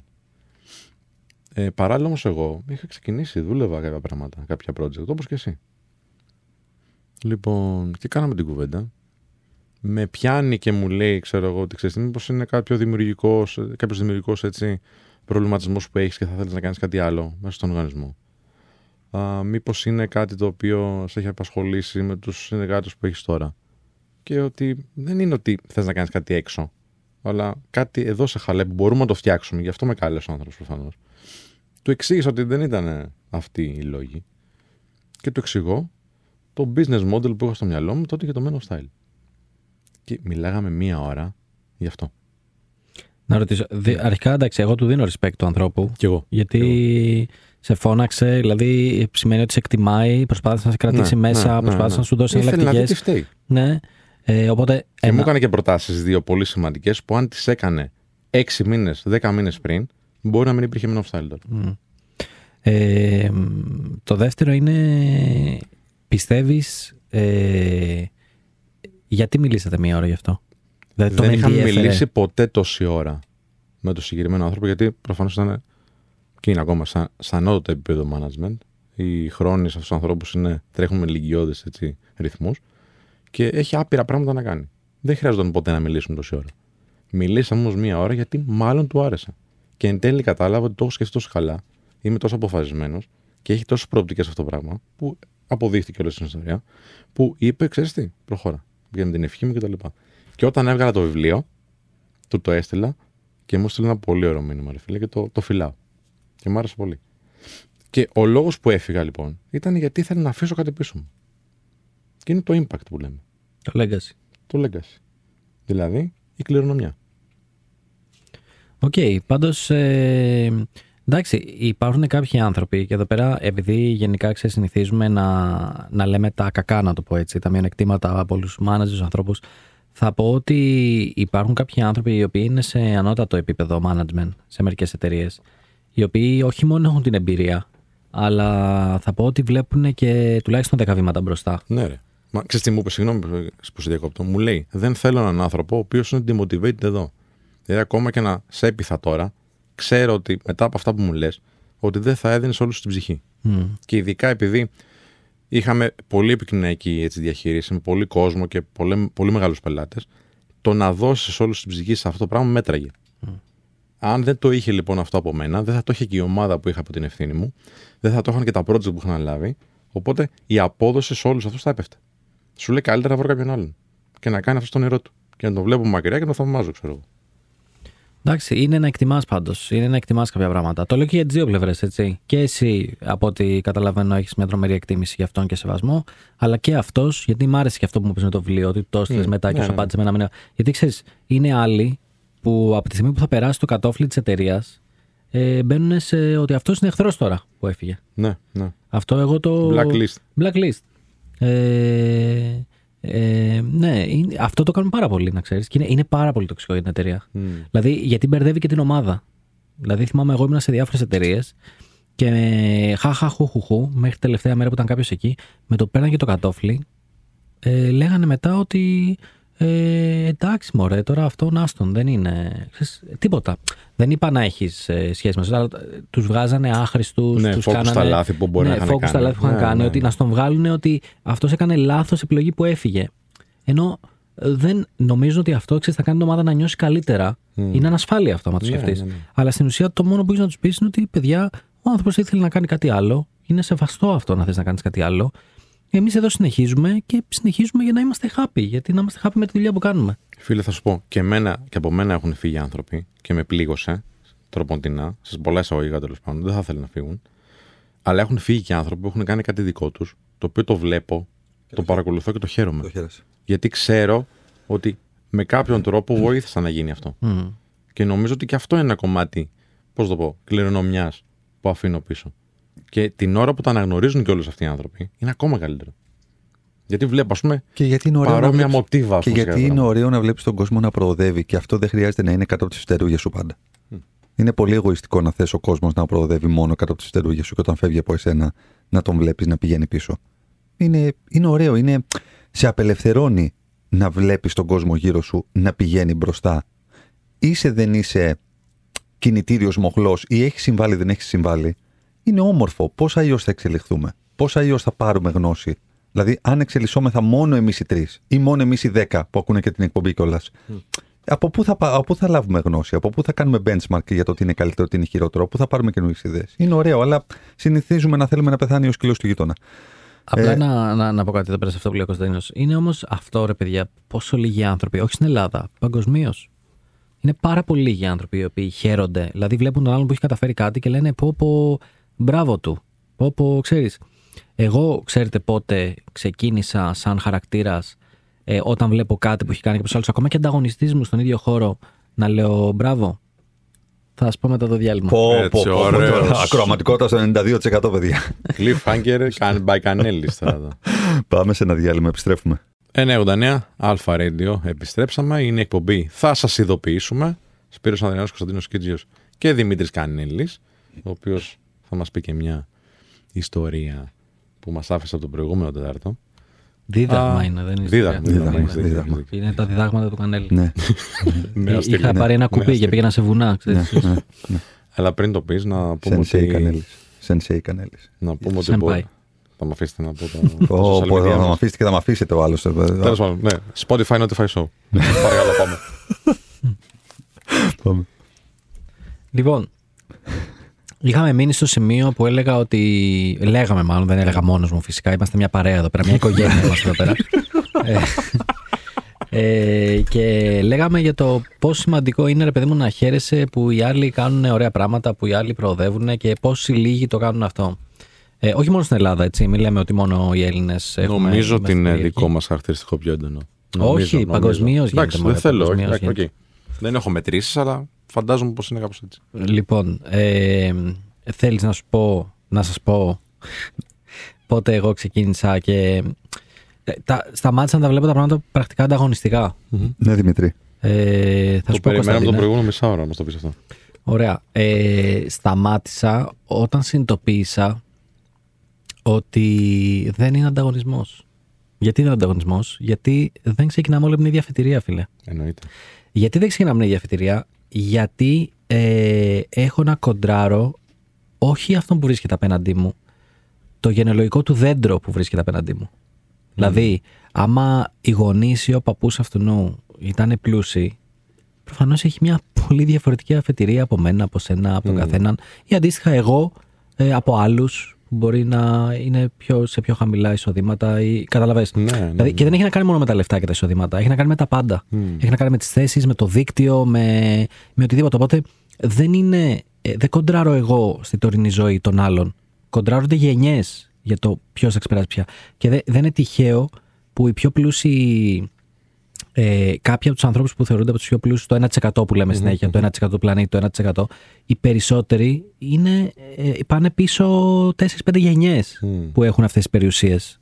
Ε, με κάποιες εξαιρέσεις φυσικά πάντα που ξέρεις, προκύπτουν. ε, Ναι, αλλά ναι. ακόμα και ξέρεις, έχουν αρχίσει τώρα έντονα και βάζουν και τον Elon Musk και όλους αυτούς. Ότι Ναι, είχε μια βάση καλή τέλος Υ- πάντων. να το Υπήρχε πούμε έτσι. βάση, υπήρχε βάση. Οπότε ξέρεις, μόλις το συνειδητοποιήσει αυτό, ότι ρε φίλε, τι πας να κοντράρεις τώρα; Πας να κοντράρεις κάτι το οποίο είναι πολύ περισσότερο από τη ζωή που θα ζήσεις. Κοίταξε τώρα, ωραίο αυτό που λες. ευχαριστώ. Νομίζω ότι θεωρώ, σε θεωρώ ανώτερο έτσι, πνευματικά που το λες έτσι. Γιατί εάν βγει κάποιος τώρα από το Men of Style, από την εταιρεία μου και κάνει κάτι ανταγωνιστικό στον ίδιο τομέα, ε, θα με ενοχλήσει, ρε φίλε.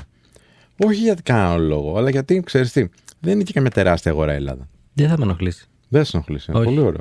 Δεν Πώς θα με το έχεις ενοχλήσει. ξεπεράσει, Χρόνια ψυχοθεραπεία θέλει. Όχι, όχι. Για τον απλούστατο λόγο ότι είναι θέμα ψωνίσματος. Μμ.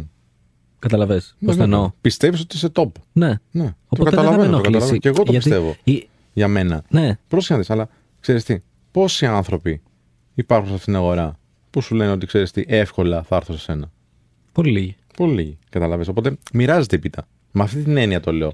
Υπάρχει βέβαια το abundance mentality που πρέπει να έχεις, ας πούμε. Ότι Ναι. ρε παιδί μου υπάρχουν άπειροι άνθρωποι. Οκ, το καταλαβαίνω αυτό. Και αυτό ισχύει εν τέλει. Και όντως πρέπει να συγκρίνεις με τον εαυτό σου και όχι με άλλους. Να πω κάτι σε αυτό που είπες. Θα με ενοχλήσει, όχι γιατί ο άλλος θα κάνει κάτι στον ίδιο τομέα ανταγωνιστικά και έφυγε από μένα. Θα με ενοχλήσει πώς θα το κάνει. Α, μπράβο, εκεί θα να καταλήξω. Ναι. Συμφωνώ πολύ. Δηλαδή, άμα δείξει αχαριστία, Ναι. πάει και το κάνει πίσω από την πλάτη μου, πάει και το κάνει. Ενώ άμα έρθει και μου πει Δημήτρη, ξέρεις κάτι, έχω μάθει πάρα πολλά πράγματα από σένα και νομίζω αυτή τη στιγμή να ανοίξω και εγώ τα φτερά μου και να δοκιμάσω κάτι. Καλή τύχη, μακάρι να πετύχει. Ξέρεις, by all means, η αγορά είναι μεγάλη, όλοι να τα πάμε καλά. Ναι, συμφωνώ, συμφωνώ. Αλλά ξέρεις, εγώ πάντα στο πίσω μέρος του μυαλού μου έχω ότι εγώ σκέφτομαι αλλιώς. Γιατί σκέφτομαι αλλιώς, Γιατί κυνηγάω πιο ε, εξειδικευμένα πράγματα. Οπότε θεωρώ ότι δεν είναι ανταγωνιστής μου πρακτικά. Ναι, ρε, εσύ. εντάξει, εγώ έχω κακή εμπειρία. Φύγανε άνθρωποι που μένουν και κάνανε κάτι ανταγωνιστικό με πολύ άσχημο τρόπο. Α, και το δουλεύανε, ξέρω εγώ, μήνες. Πίσω από την πλάτη σου. Ναι, πίσω από την πλάτη μου τέλος πάντων. Δεν έχει σημασία, η αγορά έδειξα. Αλλά πάντα το έχω στο, στο μυαλό μου. Και λέω, ξέρεις τι, μην ξαναγίνει, γιατί ο κόσμος δεν είναι αγγελικά πλασμένος. Γίνονται και χαζομάρες. Και τέλος πάντων, το- απ' την άλλη, βέβαια, αν κάποιος φύγει και κάνει κάτι όχι πολύ μακρινό από την αγορά μου, αλλά κάτι παραπλήσιο, θα χαρώ να βοηθήσω κιόλας. Μμ. Ή αν μου πει, ξέρεις τι, θα το κλέψω αυτό, ρε φίλε, γιατί μου αρέσει πάρα πολύ. Με χαρά πάρ' το, κλέψτε το. Κάντο. Εξαρτάται πάρα πολύ πώς το κάνει ο άλλος. Τι λες, Κωνσταντινέ; Πάντα, παιδιά, καταλήγουμε στον τρόπο. Πάντα καταλήγουμε στο πώς κάνουμε κάτι και όχι τι. Δηλαδή, δεν είναι αυτό που κάνουμε, είναι το πώς το κάνουμε. Δεν είναι αυτό που λέμε, είναι το πώς το λέμε. Και επειδή είμαστε ανθρώπινα όντα και επειδή μας ενδιαφέρει πάρα πολύ το κομμάτι της σύνδεσης και να το μας δίνουν και αξία, το να έρθει ένας άνθρωπος να μας κοινοποιήσει μία του ιδέα, ακόμα και αν είναι ανταγωνιστική, ο τρόπος με τον οποίο θα μας προσεγγίσει, ο τρόπος με τον οποίο θα το επικοινωνήσει και ο τρόπος με τον οποίο θα προσπαθήσει να συνδεθεί μαζί μας, επιδεικνύοντας ενσυναίσθηση και αντιλαμβανόμενος το πώς ενδεχομένως μπορεί να νιώσουμε, ε, σίγουρα θα μας κάνει πάρα πολύ πιο εύκολη τη διαδικασία της επικοινωνίας αλλά και της, και της, ε, πώς πω, ρε παιδί μου, της απάλυνσης του όποιου πόνου ή του όποιου φόβου κτλ. κτλ. Οπότε για μένα πάντα, παιδιά, μιλάτε σε έναν άνθρωπο που πραγματικά τα, τα, τις ήπιες δεξιότητες τις έχει ως ακρογωνίο λίθο ε, όλου του επαγγελματικού βίου αλλά και της ε, ζωής του ανθρώπου. Δηλαδή είμαστε πάνω από όλα ανθρώπινα όντα και επικοινωνούμε μεταξύ μας. Ε, και, και λόγω αυτού ενδεχομένως και εγώ μάλλον έχω επιλέξει να είμαι πάρα πολύ κοντά στο, στο αποτύπωμα από ότι στα, στα χρήματα. Ε, αλλά αυτό δεν είναι μια προτροπή. Δεν θα έλεγα ότι μπορώ να προτρέψω Όχι, τον είναι στον οποιοδήποτε. άνθρωπο αυτό. Πρέπει να το Ναι, βρει. δηλαδή κάποιος δεν το, δεν το ακούει καν αυτό, δεν Όχι, το βλέπει. Και ίσω. Και, και, και αντιλαμβάνομαι ότι υπάρχουν και άνθρωποι που δεν το άκουγαν και το ακούνε μετά από κάποια χρόνια. Ή το άκουγαν και δεν το ακούνε πλέον. Γιατί οι συνθήκες είναι τέτοιες που σου λέει ότι δεν μπορώ να κοιτάξω το αποτύπωμα όταν έχω συγκεκριμένες ανάγκες και συγκεκριμένες Βέβαια. οικονομικές Έχω παιδιά, έχω Ακριβώς. λογαριασμούς τώρα. Τι αποτύπωμα Ναι. τώρα, σε παρακαλώ. Όπως, όπως συνηθίζω να λέω, ξέρεις, το ενοίκιό μου δεν μπορώ να το πληρώσω με impact στο τέλος του μήνα. Να πω, έχω ξέρεις, τρεις μονάδες impact. Θέλεις, όλοι θέλουν ευρώ. Παρ' όλα αυτά, ερώτηση πάνω σε αυτό που λες. Ναι. Εάν έχεις ένα ε, καλό αποτύπωμα στην κοινωνία βάσει αυτό που κάνεις, δεν πιστεύεις ότι θα έρθουν και τα χρήματα; Αργά ή γρήγορα, ναι. Mm. Και εγώ αυτό πιστεύω. Ναι, ναι, ναι, ναι. Και είμαι και πάρα πολύ. ε, ε, Γενικότερα είμαι ένας άνθρωπος ο οποίος ενώ είμαι ανυπόμονος και παρανοητικό, σε τέτοιου είδους καταστάσεις δεν, δεν βιάζομαι. Ξέρω ότι θα έρθει. Ξέρω ότι χτίζει σιγά σιγά. Ξέρω ότι δημιουργείς ένα ψηφιδωτό. Και θέλει λιθαράκι λιθαράκι όλο αυτό το πράγμα. Για να μπορέσει να χτιστεί και να μπορέσει αυτό να κάνει payback. Δεν είναι από τη μία μέρα στην άλλη. Α, για, α- από τη μία μέρα στην άλλη είναι το βαθύ corporate. Έτσι, τα ε, κλασικές θέσεις σε Ναι, κλασικές ναι, ναι. Είναι εταιρείες. ιδιοκτικέ οι αλλαγές αυτές. Ναι, ναι, ναι, ναι, ναι. Και λογικό. Και Όλο το λογικό. υπόλοιπο είναι τελείως διαφορετική νοοτροπία. Είναι τελείως διαφορετικό το χτίσιμο, τελείως διαφορετική ρυθμή. Μεγάλο το effort, μεγάλο το σκάψιμο μέσα στα χέρια σου, πρέπει να τα βάλεις βαθιά μέσα στα, στα αυτά. Ε, και έρχεται πολύ πιο αργά. Αλλά η ικανοποίηση είναι σίγουρα δεν είναι ασύγκριτη έτσι. Δηλαδή η ηθική ικανοποίηση που νιώθεις από, το, από την, τη δράση σου η οποία κινητοποιεί ανθρώπους εμπνέει ανθρώπους να κάνουν αυτό που τους εμπνέει και τους βοηθάει στην εξέλιξη της ζωής τους φίλε, τι, είναι ασύγκριτο. Είναι Ωραία, μιας ασύγκριτο. και είσαι σε φάση τώρα εξομολόγησης, έτσι, έχεις Ναι. πάρει φωτιά. Ναι. Έρχεται ένας συνεργάτης σου και σου λέει: Φίλε, εγώ φεύγω το Generation Μμ. Για να φτιάξω το Regeneration 2. Μμμ. Πώς νιώθεις; 2,0. 2,0. Ε, του, του ζητάω να του δώσω το βιογραφικό μου. ε, κοίτα, ε, δεν, μπορώ, δεν μπορώ να σου απαντήσω 100% πώς νιώθω γιατί δεν το έχω κάνει ποτέ. Έτσι όπως Πώς σου μου έχει το- τύχει ρε παιδί μου. Ναι, ναι, μου αλλά- έχει τύχει. Ε, έτσι όπως το λες αυτή τη στιγμή, ε, θα σου πω ότι πιστεύω πάρα πολύ σε αυτό το οποίο κάνουμε. Μμ. Δεν θα γίνω λίγο κανέλης αυτή τη στιγμή. Πιστεύω τόσο πολύ στην ολότητα αυτού του project και στο, στην εμπιστοσύνη που έχει δημιουργήσει μεταξύ των οικοσυστημάτων Μμμ. που εξυπηρετεί, το οποίο είναι οι νέοι πτυχιούχοι Μμμ. και είναι και, το, και είναι και οι εταιρείες.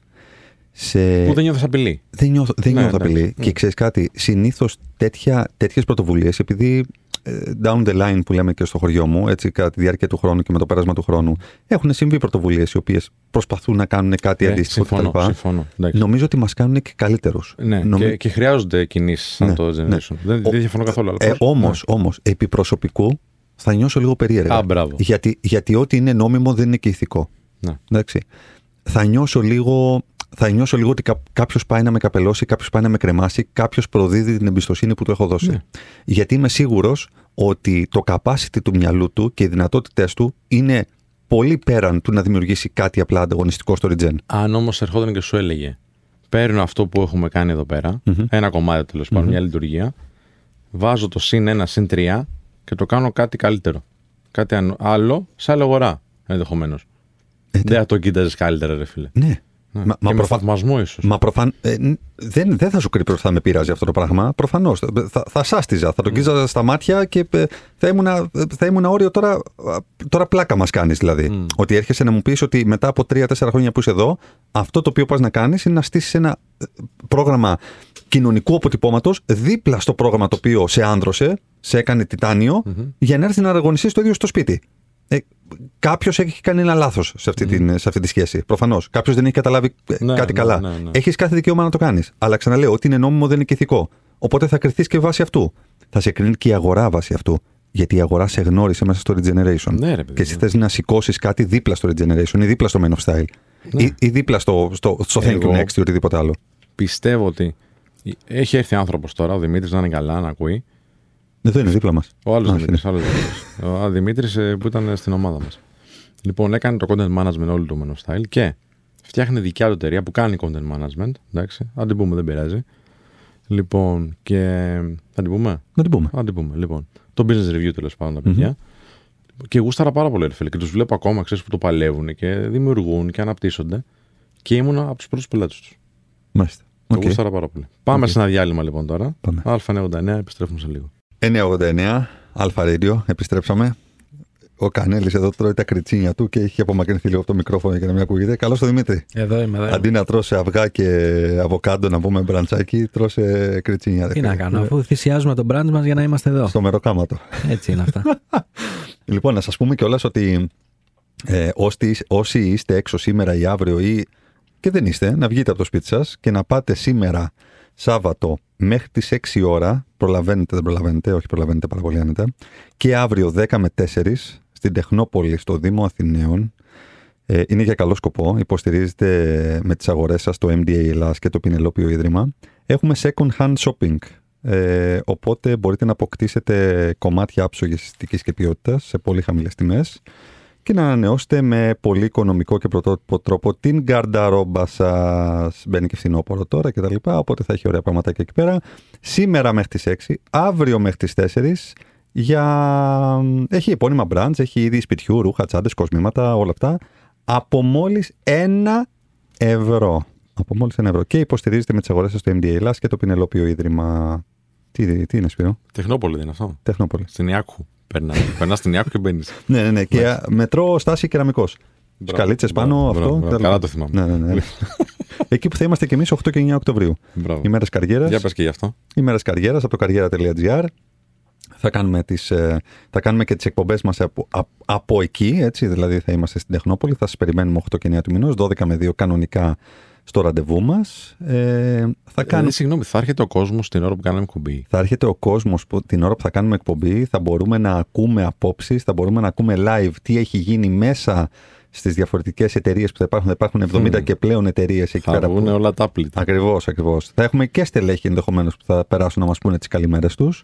Οπότε νομίζω ότι θα είναι Να πολύ σου περάσουμε ενδιαφέρον. μια ανάκριση εκεί πέρα κι εμείς. Έτσι, έτσι. Και επίσης να πούμε ότι 8 του μηνός, 8 του μηνός, 11 με 12 παρα 20 πριν την εκπομπή μας, θα είμαστε στο, στα, στις παράλληλες εκδηλώσεις του, της, των ημερών καριέρας και θα έχουμε ένα session, ε, θα σας ειδοποιήσουμε unplugged θα μπορούσαμε να πούμε έτσι, ακόμα πιο αφιλτράριστο.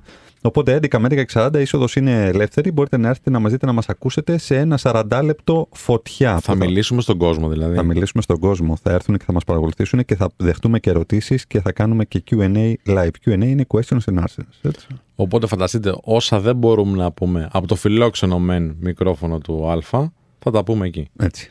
Και τι δεν μπορούμε να το πούμε, γιατί εντάξει, τώρα υπάρχει και μια. Εντάξει. ε, ε, Πρέπει να πρέ- να προσέχεις μερικά Έτσι, έτσι, να είμαστε political correct. Καταλαβαίνει το κοινό μας. Σωστό. Και οι 8. Και 8 και 10 περνάνε 10 γίνανε πλέον. σήμερα, Ναι, ναι, ναι. ναι, όντως. Λοιπόν, ερώτηση. Πολύ βασική. Ναι. Μιας και κλείνουμε σιγά σιγά την εκπομπή μας. Μμμ. Αλλά είναι σημαντικό να. Μετά από όλα αυτά που είπαμε, να το απαντήσουμε. Τελειώνει η καριέρα σου, τελειώνει όλο αυτό το ταξίδι. Τι θα ήθελε να λένε για σένα οι άνθρωποι, ρε φίλε; Για μένα. Για σένα. Αυτό είναι δύσκολο. Τι θα ήθελα να λένε για μένα; Σταματάς, βγαίνεις στη σύνταξη, φεύγεις από τα εγκόσμια του business. Πεθαίνω, ρε εντάξει. φίλε, ναι. Πεθαίνω επαγγελματικά. Καλά το λες. Ο λόγος που έχω επιλέξει να κάνω κάτι το οποίο παράγει κοινωνικό αποτύπωμα είναι για να μπορεί ο άλλος να νιώθει ε, πρακτικά στη ζωή του τη, τη βοήθεια, τη χειρά βοηθεία. Αν θέλουν να με θυμούνται κάπως, είναι ότι στα δύσκολα ήμουν δίπλα τους. Μμ. Αυτό. Μ' αρέσει να βοηθάω τον κόσμο. Πολύ. Ωραίο, ωραίο. Στα, Εσύ; δύσ- στα δύσκολα απλώνω χέρι. Πολύ συγκινητικό. το βίντεο. Μου το διέλυσε πάλι. ε, ε, Επίσης έκανα και ένα λεπτό να απαντήσει. Ενώ εγώ απάντησα από μέσα μου σε ένα 0,1 νανοσεκόντ. Ναι. Ήταν ο καλύτερος. Ω, Αυτό. ναι. Δεν... Ρε, εσύ, είναι επαγγελματικά, οκ. Προφανώς κατά τη διάρκεια της καριέρας σου θεωρώ ότι θα βοηθήσει κόσμο, θεωρώ ότι θα νευριάσει κόσμο, Μμ. Θεωρώ ότι θα σε πολεμήσουν, θεωρώ ότι θα τους πολεμήσεις. Ξέρεις, υπάρχει λόγος που υπάρχει η έκφραση «It's just business». Μμ. Ε, αυτό. Τώρα από εκεί και πέρα, ξέρεις, ο καθένας ε, έχει διαφορετικούς προσωπικούς στόχους. Είναι άλλοι που θέλουν να βγάλουν πολλά λεφτά. Μμ. Το να είσαι ο καλύτερος δεν σημαίνει ότι θα βγάλεις πολλά λεφτά. Όχι. Έτσι. Ισχύει. Έχει διαφορά. Απλά το διευκρινίζω για να, ε, να, το, να το πούμε. Είναι άλλοι που θέλουν να βγάλουν πολλά λεφτά. Λένε ότι είναι πολλοί που λένε δεν με νοιάζει τι εταιρεία θα κάνω. Με νοιάζει να φτιάχνω εταιρείες και να τις πουλάω. Μμ. Ξέρεις, το χόμπι μου είναι να βγάζω πολλά λεφτά. Δημητρή, Ναι. κάτι μου λείπει σε αυτό όμως. Και στο λέω τώρα έτσι όπως το σκέφτομαι. Ήταν ο καλύτερος. Αλλά ήταν και ο πιο μπάσταρδος ενδεχομένως. Και πώς αυτό το αντιμετωπίζεις. Δεν το λέω για σένα, το λέω γενικά. Γιατί το είναι ο καλύτερος. Ήταν ο καλύτερος σε τι; Δηλαδή, λέγαμε τις προάλλες για τον Steve Jobs. Ήταν Οκ. ο καλύτερος. Ήταν ο καλύτερος. Στο κομμάτι εσωτερικά της εταιρείας και των διαπροσωπικών σχέσεων που Ήταν ο είχε. χειρότερος. Οκ. Ο- ο- σε- ε- ε- είναι, είναι role model. Ναι. Ο- Οκ, ωραία. Είναι, Τε- ξεκάθαρα τέλεια. είναι. Τε- τέλεια. Ξεκάθαρα Θέλω, είναι. θέλω να το διευκρινίσουμε αυτό όμως. Δηλαδή, αυτό δεν ήταν ο καλύτερος σε όλα. Όχι, όχι, εννοείται Έτσι. δεν ήταν σε όλα. Οκ. Δεν, δεν το συζητάω Ωραία, αυτό. ωραία, ωραία. Ε, τέλεια. εξαρτάται και ποιος το λέει. Δηλαδή, όταν λέμε ότι ο Steve Jobs ήταν ο καλύτερος, συνήθως τι λέμε, ήταν ο καλύτερος CEO που έχει υπάρξει. Γιατί, Γιατί ήταν ταυτόχρονα CEO σε δύο εταιρείες, Apple και Pixar, και τις δύο τις οδήγησε εκεί που τις οδήγησε. Ε, με και- αποτύπωμα σοβαρό. με αυτές αποτύπωμα τις εταιρείες. σοβαρό, συν η Apple που έκανε το comeback, το οποίο δεν έχει ξαναγίνει ε, επιχειρηματικά αυτό δεν Οκ, έχει ξαναγίνει. Παιδιά, έτσι. μιλάμε, μιλάμε για κομμάτια innovation και revenue. Έτσι. Σωστά. Σωστά. Οκ. Σωστά. Εντάξει, γιατί δεν υπάρχει μόνο αυτό. Δηλαδή, εγώ από Πολύ μια, σωστά. από μια άλλη οπτική θα κοιτάξω και το κομμάτι του people relations, της κουλτούρας κτλ. κτλ. Ε, Οπότε. όποιον και να ρωτήσεις από την ομάδα τη κλειστή που δούλευε ο Steve Jobs, θα πει ότι ήταν ο χειρότερος. Οκ, εντάξει, εντάξει. εντάξει. Cool, ότι cool. έβλεπε εφιάλτες. Ε, τώρα, σε τι, ε, όσον αφορά εμένα, ρε παιδί μου, σε τι ήταν ο καλύτερος, εμένα με νοιάζει στο επίπεδο της δουλειάς μου. Οκ. Ξέρεις. Μμμ. Δηλαδή οι συνεργάτες, οι εργαζόμενοι, οι προμηθευτές, οι πελάτες, όλοι αυτοί να έχουν μια πολύ καλή εικόνα για σένα και κυρίως έναν σεβασμό, θα πω για σένα. Αυτό, έναν σεβασμό. Ε, αλλά από εκεί και πέρα είναι, όπως είπα και πριν, είναι τι ζητάει ο καθένας. Ε, και τι, πρόσεξε, δεν είναι μόνο τι ζητάει. Είναι τι ικανοποιεί τον καθένα μέσα του. Μμμ. Δηλαδή, ε, μπορεί και εγώ να έλεγα ότι και εγώ κατά τη διάρκεια της καριέρας μου έχω βοηθήσει κόσμο και σκοπεύω εννοείται να βοηθήσω και άλλους στο μέλλον. Ε, αλλά εντάξει, ξέρεις, εγώ έχω, έχω αυτό το κόλλημα, γιατί ο καθένας μας έχει κολλήματα δικά του, με τη, με την ποιότητα της δουλειάς. Ξέρεις, θέλω να είναι όλα τέλεια. Αυτό είναι το κόλλημά μου. Σπύρο; Δεν το έχω σκεφτεί είναι αλήθεια, αν και εγώ έθεσα την ερώτηση. Πολύ καλός, πολύ δυνατό. Ναι, έτσι πάντα είμαι προετοιμασμένος. Λοιπόν, Μπράβο, βουνό μου. Έχω σκεφτεί. έχω σκεφτεί τι θα ήθελα να λέω εγώ αρχικά. Και μάλλον κάπως έτσι θα ήθελα να, να σκέφτονται και οι άνθρωποι που θα φέρνουν στο μυαλό τους ε, τις θύμησες της συνεργασίας τους με τον Σπύρο, ξέρω εγώ, ή την εταιρεία που εκπροσωπώ. Θα ήθελα να κοιτάζω πίσω και να λέω, φίλε, ήταν φοβερή ιστορία. Ήταν ένα φοβερό πράγμα όλο αυτό που έγινε.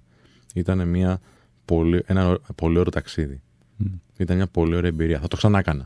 Μμ. Και θα ήθελα και οι άνθρωποι που έχουν κάπως συνδεθεί με αυτό να, να λένε το ίδιο. Ότι δηλαδή η συνεργασία που έκανα με τον Σπύρο, α, η επαφή που είχα τέλος πάντων με το business που είχε δημιουργήσει ο Σπύρος και η ομάδα του τέλος πάντων, ε, ήταν ωραία, θα το ξανά έκανα. Μμ. Αυτό. Ήταν ο καλύτερος δηλαδή. Ναι, πολύ κοντά είναι σε αυτό. Ξέρω ότι είμαι ο καλύτερος σε αυτό που κάνω. Το ξέρω και δεν το λέω καθόλου υπεροπτικά αυτή τη στιγμή. Γιατί, Αλλά- έχουμε, γιατί έχουμε δαιμονοποιήσει το κομμάτι του. του- Το τι- ήταν ο καλύτερος. Έχει πολλές γωνίες, καταλαβαίνεις. όχι, Γιατί όχι. μπορεί. Εγώ, είμαι- εγώ είμαι πάρα πολύ υπέρ αυτού. Ναι, Γιατί- όχι, όχι. Εννοώ ότι. Ε, για το λέω για να μην ακουστούμε υπερόπτες στο, στους ακροατές μας. Ότι το, το είναι ο καλύτερος μπορεί να το λένε οι εργαζόμενοι σου. Δηλαδή είναι το καλύτερο αφεντικό που είχα.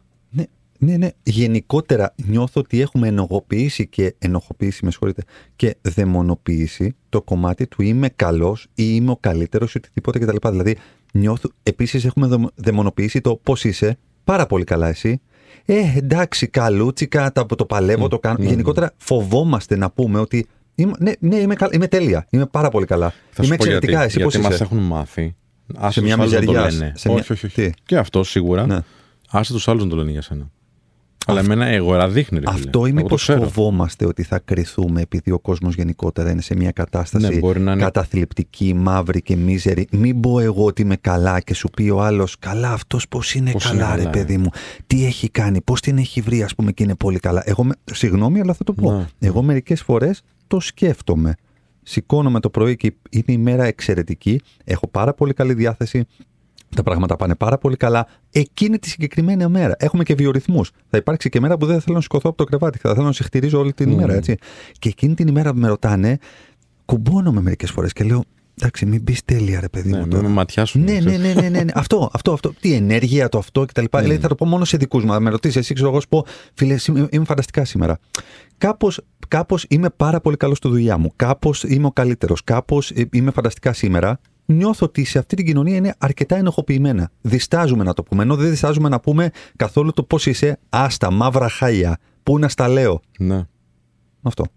Όντως το μοιράζεις ευκολότερο το άσχημο. Ναι, ρέπουμε προς, την, ρέπουμε προς τη μαυρίλα, ρέπουμε προς τη μιζέρια. Ναι, θέλουμε, θέλουμε, θέλουμε, θέλουμε και άλλους συνοδοιπόρους στην, στην, στη μαυρίλα, στη μιζέρια, στην κατάθλιψη, στη μύρλα, στο «Ε, έλα να δεις πώς είναι τα πράγματα, ου, χάλια. Δεν, δεν, δεν ξέρω, ε, είναι, α, α, μπορούμε να το συζητήσουμε και αύριο αυτό. Το αλλά... συζητάμε αύριο. Ναι, το συζητάμε ναι. αύριο. Να προετοιμαστούμε κιόλας. Ας προετοιμαστούμε, ας προετοιμαστούμε. Ναι, ε, time, ναι. και το- Εξαιρετική εκπομπή. Καλύτερη Κίτζιο. Εξαιρετική. Υπερτέλεια Κανέλη. Ναι, ναι, ναι. ναι. Τιτάνιε παγκόσμια Ανδριανέ. Α, ευχαριστώ. Ναι. λοιπόν, αυτό ήταν και σήμερα. Θα σε ειδοποιήσουμε. Να πάτε στο Second Hand Bazaar. Ναι, να πάρετε τεχνοπολί, να πάρετε πραγματάκια ωραία Έτσι. κτλ. Καλό μήνα κιόλας να Καλό μήνα. Ευχαριστούμε Νατάσα. Και Κωνσταντίνε. και Κωνσταντίνε. Ευχαριστούμε πάρα πολύ. Ε, τα λέμε αύριο στις 12 Dan. Μέχρι τότε να προσέχετε να είστε καλά. Γεια χαρά.